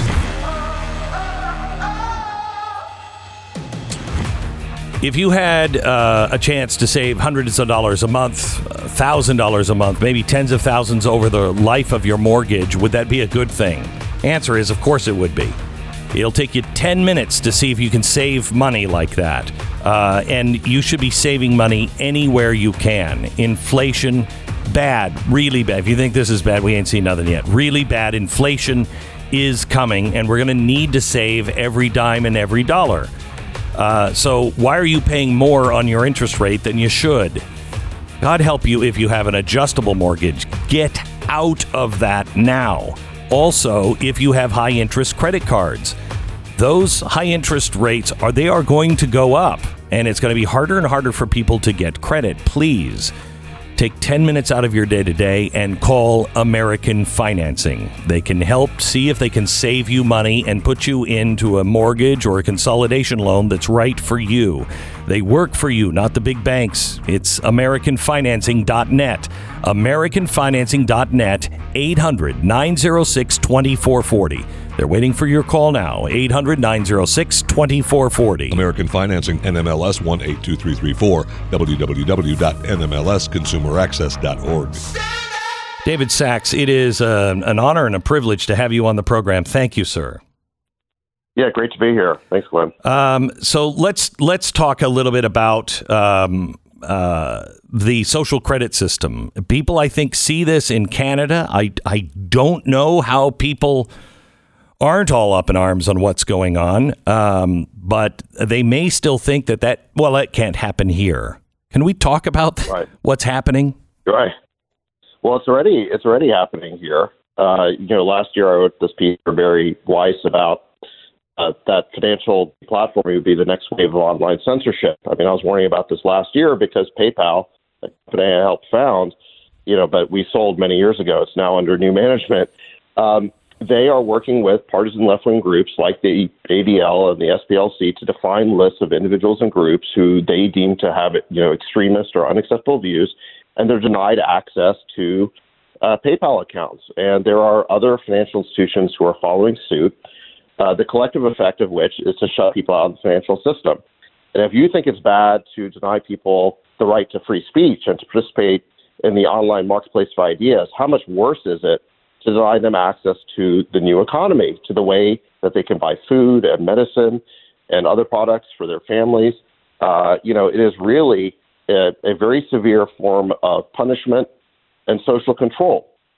And, you know, that is what we're talking about. When we talk about a social credit system, we're talking about a system that, you know, sort of pretends to allow political dissent. It doesn't just send you to the gulag, but it conditions your ability to access the economy the be- and the benefits of society. It conditions that on having the correct views, on having the acceptable views. And, you know, what did Justin Trudeau do? He declared right out of the gate that these protesters had unacceptable views, and then he proceeded to uh, freeze their bank accounts and to shut off anybody who might contribute to them.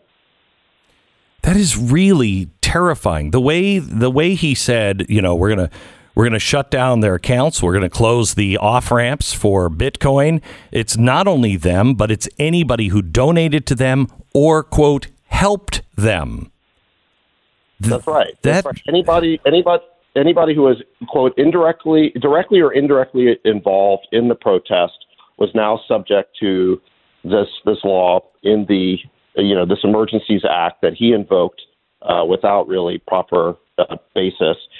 And you know, anyone who you know, quote unquote, provided property to help facilitate the protests could now be swept up in the dragnet. And so it's not just if you're, say, you know, one of the organizers uh, of of the protest, but if you're, you know, a little old grandma somewhere and you want to contribute twenty five dollars so that you know a trucker, really a poor, destitute trucker, can buy a hot meal or some fuel to keep themselves from freezing at night.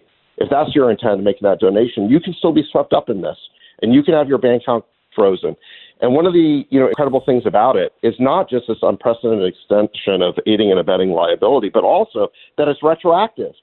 That you know grandma who made the contribution at the time she did it, it was completely legal, and yet under this order, she can now have her account frozen as punishment. And so, what what is the point of this? It is to signal, and there's going to be a chilling effect in the future that even if you make a completely lawful donation to a political cause, if that if Justin Trudeau doesn't like that cause, if he thinks there are quote unquote unacceptable views, that he has the power, that he can invoke the power at some point in the future to freeze your bank account, even though what you did is legal today. That is the precedent they've created. And I think the result of that must be a chilling effect on political dissent. Oh, big time. They're they're um, you know also including insurance companies. I mean, he took their license away, their license to do business, their trucks away, their insurance away, uh, and their uh, their banking, having them debanked, and then said, even when this is over, banks might want to consider not doing uh, business with these people. So basically, I mean, they're lepers. Absolutely, yes, absolutely. I mean, they're really creating a, a, a case of, of, of untouchables there in Canada. I mean, like you said, they're they're towing their trucks, they're confiscating them. The mayor of Ontario even said, "Let's sell off these trucks. We've seized them. I now know. sell them off. We're going to use them to pay our bills." Uh, they want to give these guys a criminal record so they can never work again. They've taken away their insurance. They've taken away their regulatory licenses. And then on top of that, because anybody who helps them, who contributes to them, can themselves now be frozen, no one's going to want to help them. So So what what happens to those people, David? What happens to them? You cut people's Right? you cut people's um, money off. You, you how do you survive? They're they're creating a, a a group of destitute and desperate people, and, and you have to wonder for what. I mean, the COVID pandemic is is on the wane. It's at an end. Even as Justin Trudeau was invoking these emergency powers, the you know a number of the provinces were ending COVID mandates. They got the message. He never got the message. It's this extreme intolerance. I, you know, I, I have news for you though, David. I, I don't, I, you know, even if it was waiting. I, I mean, I watched um, uh, Occupy Wall Street. I was in New York during Occupy Wall Street. As long as you're not breaking the law or destroying property, you you have a right to do that. I never said we should sweep those people up. That's craziness. That's craziness. And I should be even stronger on the people I disagree with. I should fight for their right more than my right. Because who will fight for mine? Exactly. I mean, this is absolutely about the right of of people to be able to engage in in speech and political expression, and to have the right to protest against their government. And these were almost entirely peaceful protests. Um, there was no violence, and yet Trudeau instantly denounced all the protesters as basically being Terrorists. you know, uh, what not terrorists? Yeah, Yeah. exactly. Which allowed them to apply these anti-terrorist laws to you know to freeze their bank accounts. The the, the most extreme forms of um, you know the, the most extreme powers that the government has, which is to act on a terrorist threat, were thereby invoked to really go after these ordinary you know working class men and women. We're talking to David Sacks. He's the founding C- COO of PayPal, and he is warning about the coming social credit system uh, that is in Canada. And do we have time to stop it here? You know, one of the things, David, that I found um, even well as shocking is the fact that there was a hacker who went in, hacked, took all of these names, doxed everybody, and the media published them and started humiliating them uh, and pillaring them in public. That's right, and it, it had real consequences. There was a owner of a gelato shop who was exposed as having made a small contribution to the protesters. That they got so many threats they had to shut down their shop. There was a low-level uh, government employee who donated $100. She was fired from her job because of that. So there's been real reprisals based on that hack. And you know, I'm old enough to remember when social media cited as the reason they wouldn't publish that they, that they would suppress the Hunter Biden stories for the election that it came Right. from hacked material. Right. Where, where was that policy implemented today? Right. Um, you know, this was this was illegally obtained material, and the press just reported it. So, David, you know, I don't know if you're up on ESG, but that is that's what um, Trudeau has done without the emergency order. Um, if you fall out of line with E, S, or G, uh, you're going to be debanked, um, or you will start to uh, feel the heat of the banking and uh, financial and insurance system. Uh, how far away from this system are we to have a, a true credit score? Do you see this happening sooner rather than later? And what do we do to stop it? Yeah. Well, this is my main concern. Is you know, at the end of the day, I'm not a Canadian, and you know, I watch with sadness at what's happening over there. But ultimately, it's going to be up to Canadians to govern themselves. What what I'm mostly concerned about is the precedent that Trudeau has set that progressives here in America might look to and implement. And let's identify the elements, the ingredients of this toxic stew that already exist over here. First of all, you've got big tech companies like, you know, my alma mater, PayPal, have been freezing accounts based on, you know, working with partisan political groups to, you know, to shut people out of the financial system. That practice is already taking pr- place. Second, you've got state of emergencies in states like California, where I live, where the governor is still operating under a state of emergency. He has invoked emergency powers that never seem to end, even though we just had a Super Bowl where 30,000 people were sitting, you know, elbow to elbow without any masks on, yet we're still in a state of emergency. Third, we have recently the Department of Homeland Security has now defined misinformation about COVID or the election to be a contributor to the terrorist threat level. So, in other words, misinformation, in their view, can contribute to terrorism. So, we have now all the ingredients where you have politicians invoking fake state of emergencies, you've got big tech companies shutting people out of the political system, and you've got this very scary and dangerous redefinition of terrorism to effectively apply to domestic political dissent. So you have all the ingredients there that Justin Trudeau was able to seize on. Yeah. And all you're really lacking is the emergency necessary to invoke those powers. Um, so that is what I'm afraid of. Is I see all the precedents coming together. Uh, but we have one thing in the United States that Canada doesn't have, which is a rich constitutional tradition. We have the protections under the Constitution, and so I'm I'm hopeful that our Supreme Court would protect us against, um, a, you know, an authoritarian attack on our liberties this way. However, there are many in our, you know, political system who want to pack the Supreme Court as it stands today. And and what would happen if the Supreme Court were packed? They would water down these rights and liberties and protections that we have. I think this is an issue that supersedes all others. You know, any political candidate who would give support to packing the Supreme Court should be instantly rejected, I think, by everybody across the political spectrum. And furthermore, I would say, you know, uh, Biden has a SCOTUS pick coming up. The Republicans on the Senate Judiciary Committee should make this topic number one. What do they think about the use of these authoritarian powers, these fake state of emergencies? Let's hear from them. You know, I don't think Republicans are going to be able to stop the SCOTUS pick, but let's put them on the record and um, and discuss this issue. There, are there any other people that uh, uh, have this point of view that is they're in your business, they're in tech? I mean, it feels like, uh, as the average person, it feels like we are just up against this monolithic monster. Yeah, I mean, Glenn, it's uh, it's rather scary. I mean, I'm definitely an outlier in the in the tech industry. You know, I've been involved in the tech industry for over 20 years. Uh, first as a founder, now as an investor.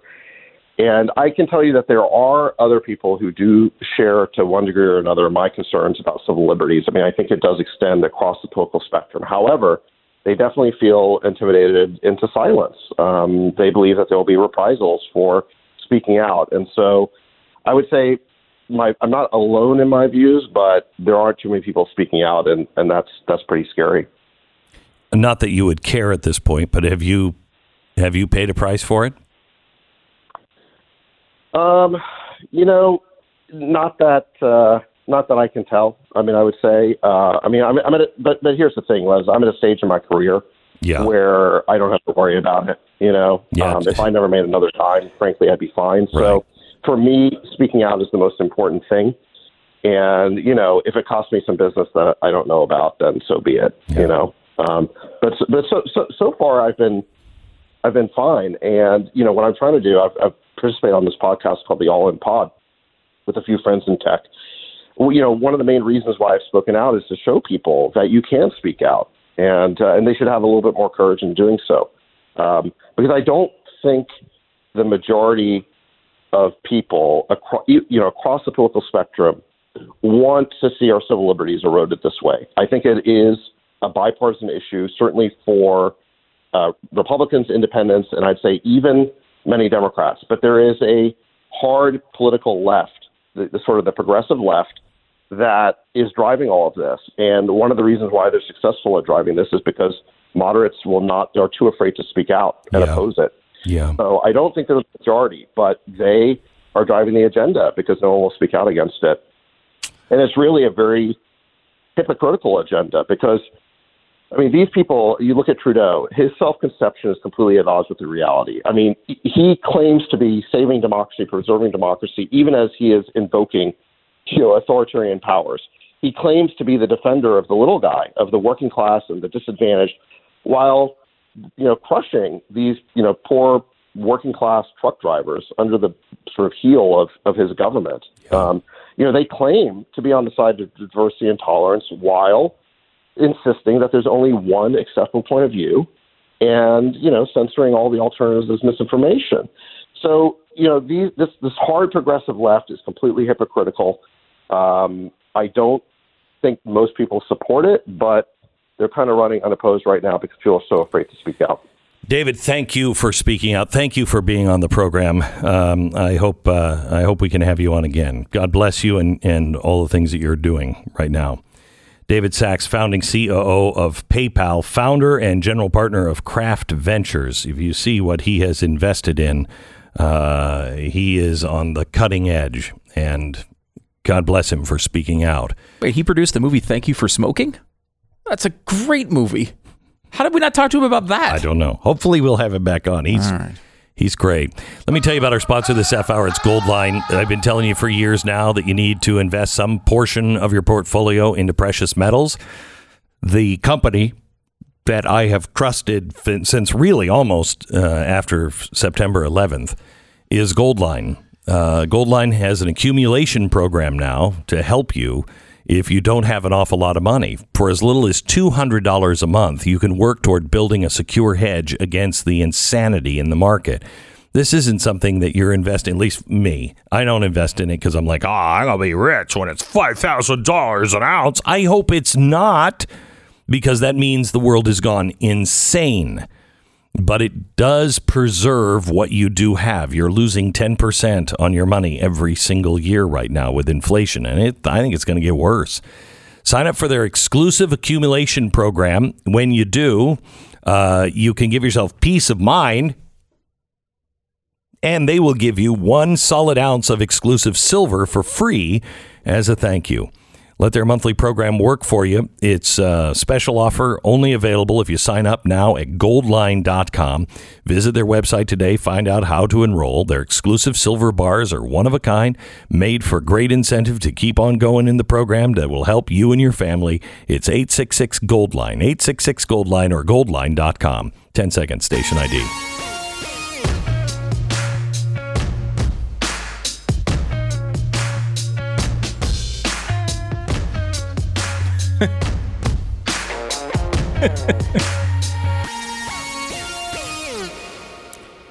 So, uh, wow, today has been a great uh, program. Yeah, I mean, I think we've done enough. I think we just call it a day. I think we- and let the last half hour just be dead air. Yeah. Um, uh, today, if you missed any of it, you've missed a ton. Uh, go back and get the podcast. We started with the uh, woman who the DOJ just came in and just took all of their money as a family, just took it all.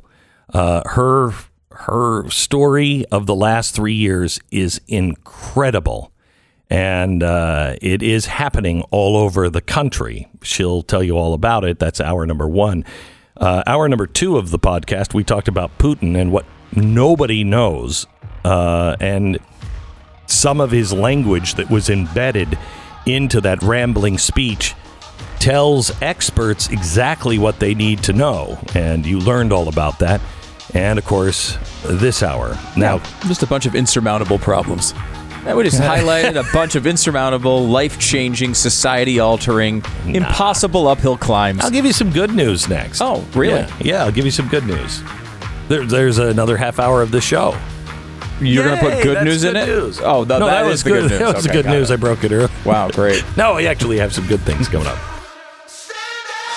The Glenn Beck Program. Yeah, yeah, yeah. I have a sweet tooth, and uh, sometimes that that little guy, you know, he thinks on his own. It's like some people think, you know, downstairs, and uh, others think with their sweet tooth, and that's one that controls me. I mean, look at me. Is there any question of that? Uh, you can be healthy and all that old boring stuff uh, by eating low calorie, low carb, high protein, high fiber candy bars. Mm hmm. Candy bars, that's good news. Yeah. Uh, well, it's not really a candy bar. They call it uh, they call it a protein bar because it's healthy for you and everything else. But it's made with real chocolate, and they are delicious.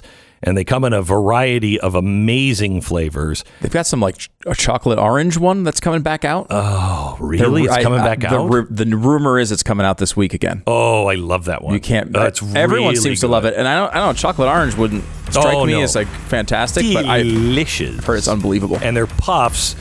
If you haven't tried their puffs yet, you're missing out. Marshmallow coated in chocolate. You're just going to love it. Built.com. Scroll through the uh, chart, see what you have to choose from, and get it. Now 15% off by using the promo code BECK15 at built.com. Built.com. BlazeTV.com slash Glenn is the place to go for your Blaze TV subscription. Save 10 bucks with the promo code Glenn.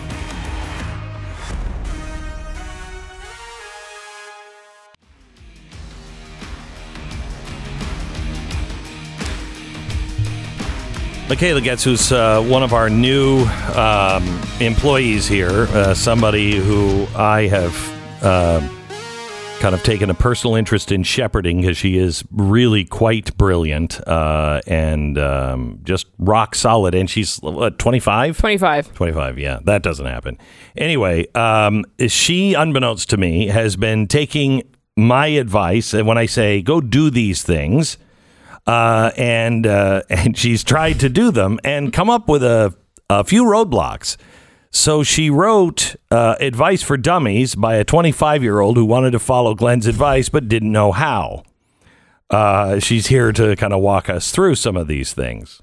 Yeah. So uh, I think I wrote this because I am perhaps for all of your great reset advice, I am perhaps the worst person to take most of it because most of it's financial and that's what confuses me the most. So I wanted to see if I can do it.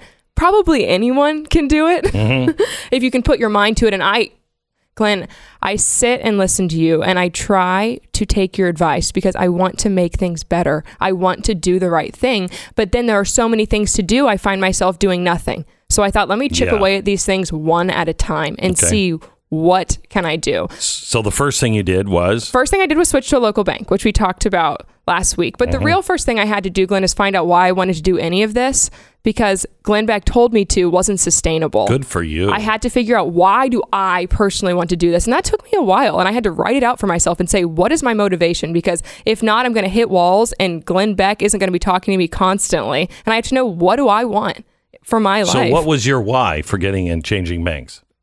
For changing banks, my why is when I saw what happened in Canada. I was finally that pushed me over the edge. I thought, oh, it's it could really happen. They they froze their banks, and then I looked into Wells Fargo, whose I was banking with. Um, and I've been bank. That was my only bank I've ever had is Wells Fargo, and I can bank really easily online with them, and it's it's easy, right? I looked at Wells Fargo and I googled Wells Fargo World Economic Forum. Mm-hmm. Whoa! Googled Wells Fargo ESG. Whoa!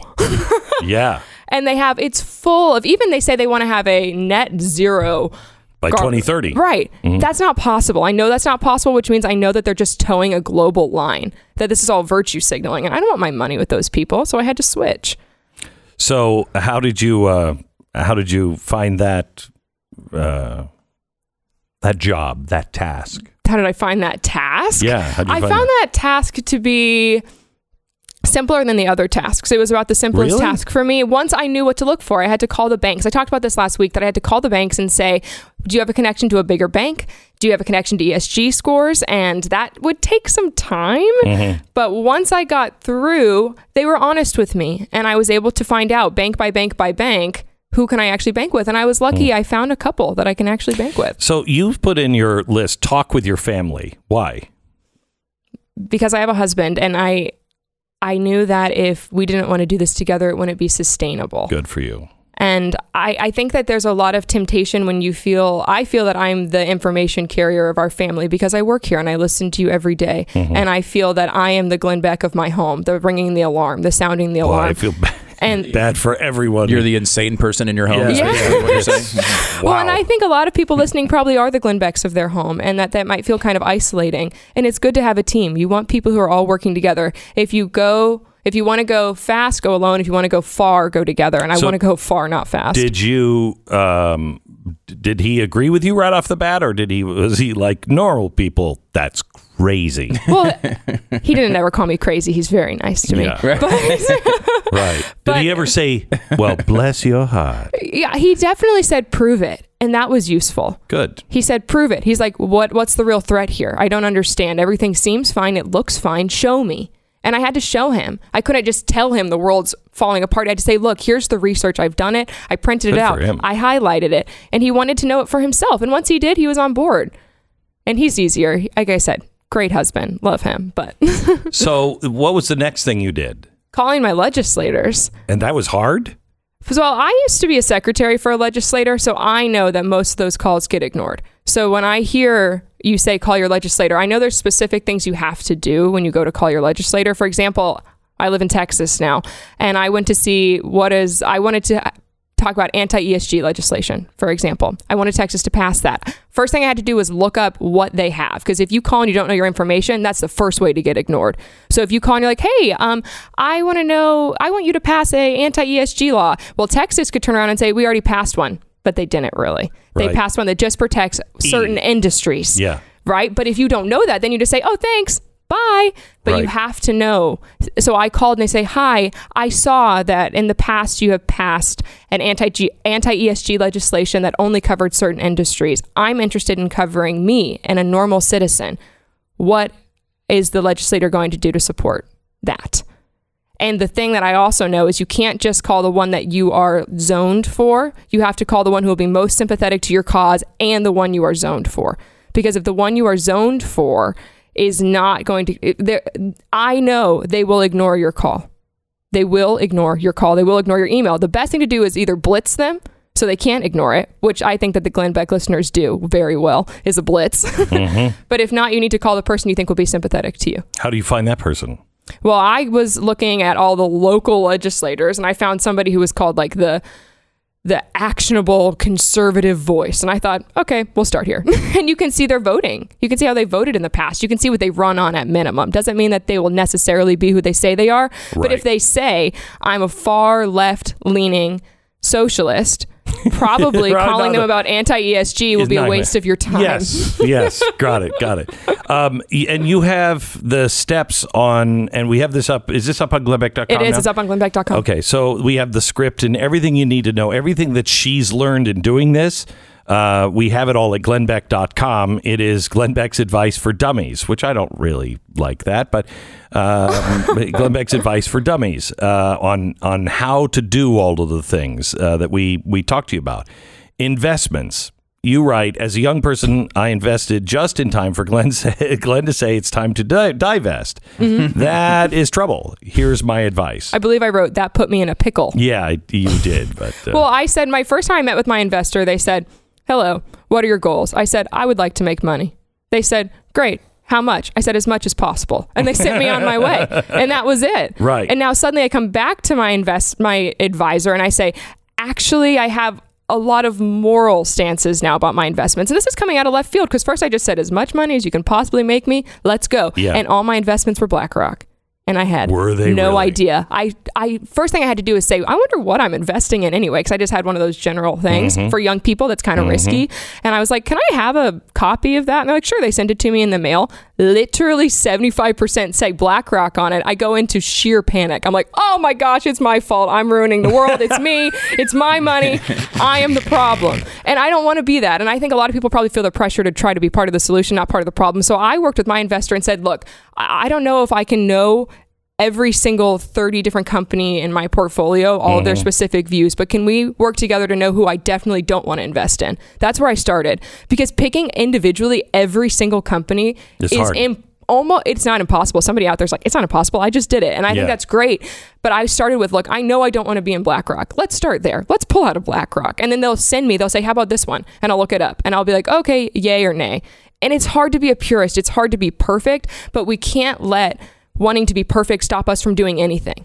I will tell you, just getting out of BlackRock is is huge. They Mm-hmm. are using our money to destroy us Yeah. uh, and bring ESG, and that is a that's a really good first step. Is just taking all your money out And of BlackRock, and every do- Mm-hmm. state should be doing that. Divest from BlackRock as state. Any retirement fund, any investment fund, get out of BlackRock. That will go a great, a long, long way. And Uh. you have to celebrate the baby steps. Otherwise, it's easy to lose hope or lose motivation. So I feel that I was like, okay, I can't do everything. And I could beat myself over the head and be like, but still, your money's probably going somewhere bad, like bad, Mikayla. That is not right. or I could say, nice work, Mikayla. Today you made a step. You did something right. And we have to congratulate ourselves on these steps because those are not easy things to do. And if we're constantly looking at everything like there's so much more I could do, that's true. But we will lose our motivation and we will lose our hope if we don't congratulate ourselves when we take these steps. Mikayla, thank you so much for your work. And you can find this all at glennbeck.com. I will tell you uh, that um, uh, we have to start thinking um, about each other as well. I talked about this yesterday somewhat. Um, we, we need to start talk, uh, talking about and thinking about others. How can we help others? Because there's going to be a lot of people that um, are are way out of the loop on this, and we can't just ignore them. We have to bind ourselves as communities and and help people that will come into our communities and need help when things get really bad. You need to be at a place where your community thinks like that and thinks like you. Don't be the odd person out on this. Um, get to those communities. Start thinking like a community on on how you can uh, how you can help. And as Mikayla just said, you know, you got to celebrate the baby steps. And they're not baby steps. They're just do the next right thing. That's all you have to do. You just do the next right thing. Don't worry about the big thing because you'll get to the big thing by just doing the next right thing. My Pillow is our sponsor this half hour, and Mike has an incredible deal uh, on his Giza Dream Sheets. Uh, I sleep on them every night. They are made from the world's best cotton. They're Egyptian cotton. They're Giza cotton. Ultra soft, breathable, extremely durable. Every time you sleep on them, every time you wash on them, they get softer. They're really, really great. And right now, they're coming at their lowest price ever. If you know anything about sheets, you know that they are really expensive. Right now, Mike Lindell has a sale on the Giza Dream Sheets that are 60% off, coming in as low as $39.99 with a promo code BECK. Now, they also have the 60 day money back guarantee. So if they're not everything that I say it is, you can ship them back. Just go to mypillow.com, click on the radio listener specials to check out the flash sale on the Giza Dream Sheets. Use the promo code BECK, and you'll also get a copy of Mike Lindell's book free with your purchase. Enter the promo code BECK or call 800 966 3117. 800 966 3117. The Giza Dream Sheets on sale now. The Glenn Beck Program.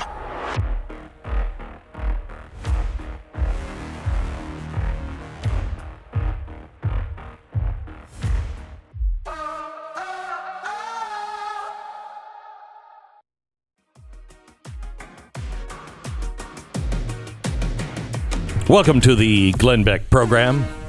We're talking about how to do all these things, and it's very difficult to do all of these things. There's a, a million different steps, and it, and it's difficult to get down that road.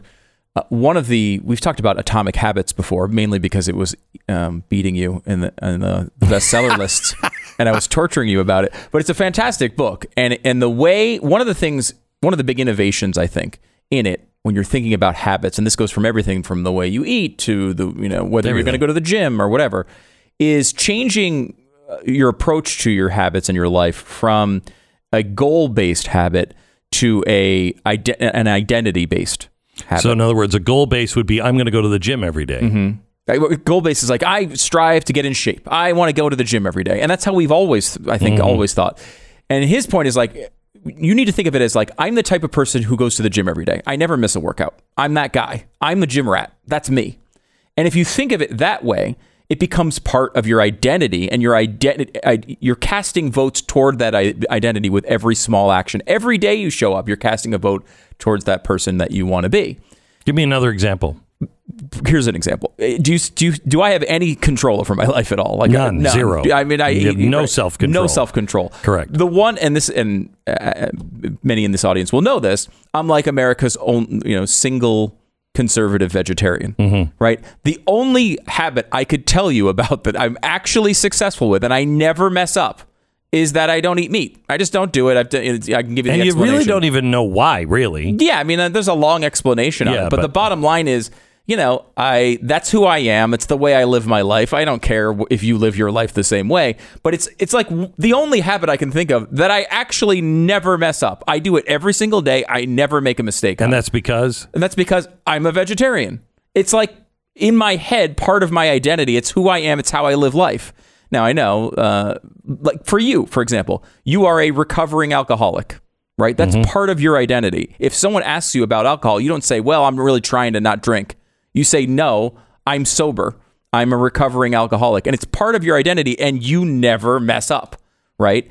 Um, and it's it, if you think of it that way and change the way like you're you're striving for like for example uh, pushing back against uh, you know the great reset in the in ESG there are things from day to day that you're not going to get there in one day but every single time you take a, a small action to cast a vote toward the identity of making sure that you're in line with your values, that's a day that you're progressing towards the type of person that you want to be. Not like some weird goal that eventually you'll achieve and be done, but it's an ongoing journey where you're constantly trying to make yourself into this person that you wish to be. so this is from Atomic Atomic Habits. Habits, Yeah. which is you found really enlightening. yes.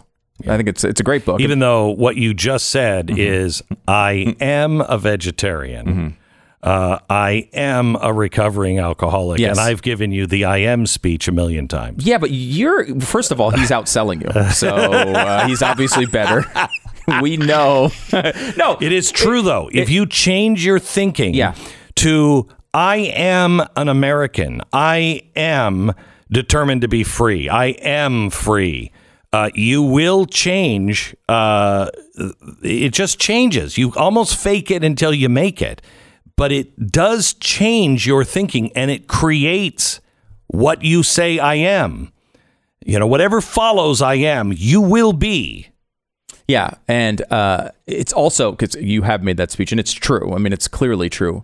There's more to it than just saying it, right? Like one of the other, You're right, right, right. like the, you don't rise to the level of your goals; you fall to the level of your systems, right? So if mm-hmm. you don't have a system in place, if you don't go through these things and do them, if you're just kind of depending if- on your willpower every day, you're, going to fail. If you say I am rich every day, you're not going to be rich. Right, You're not right, right. You, you, you. But you start thinking that way. You start moving in a different way. Yeah, You Each start recognizing. made under a, a, a, a, an existing structure, a framework Exactly. that helps you get through these things. Even on the bad days when you feel like, you know what, I feel like going to the casino. Maybe you don't do that, although that is a pathway to get rich. Thank you very much for bringing something I've known my whole life, and I've tried to teach you my whole the last. How many books are you years, selling but- there, Glenn? You can't even get them in the stores. This is the Glenn Beck Program.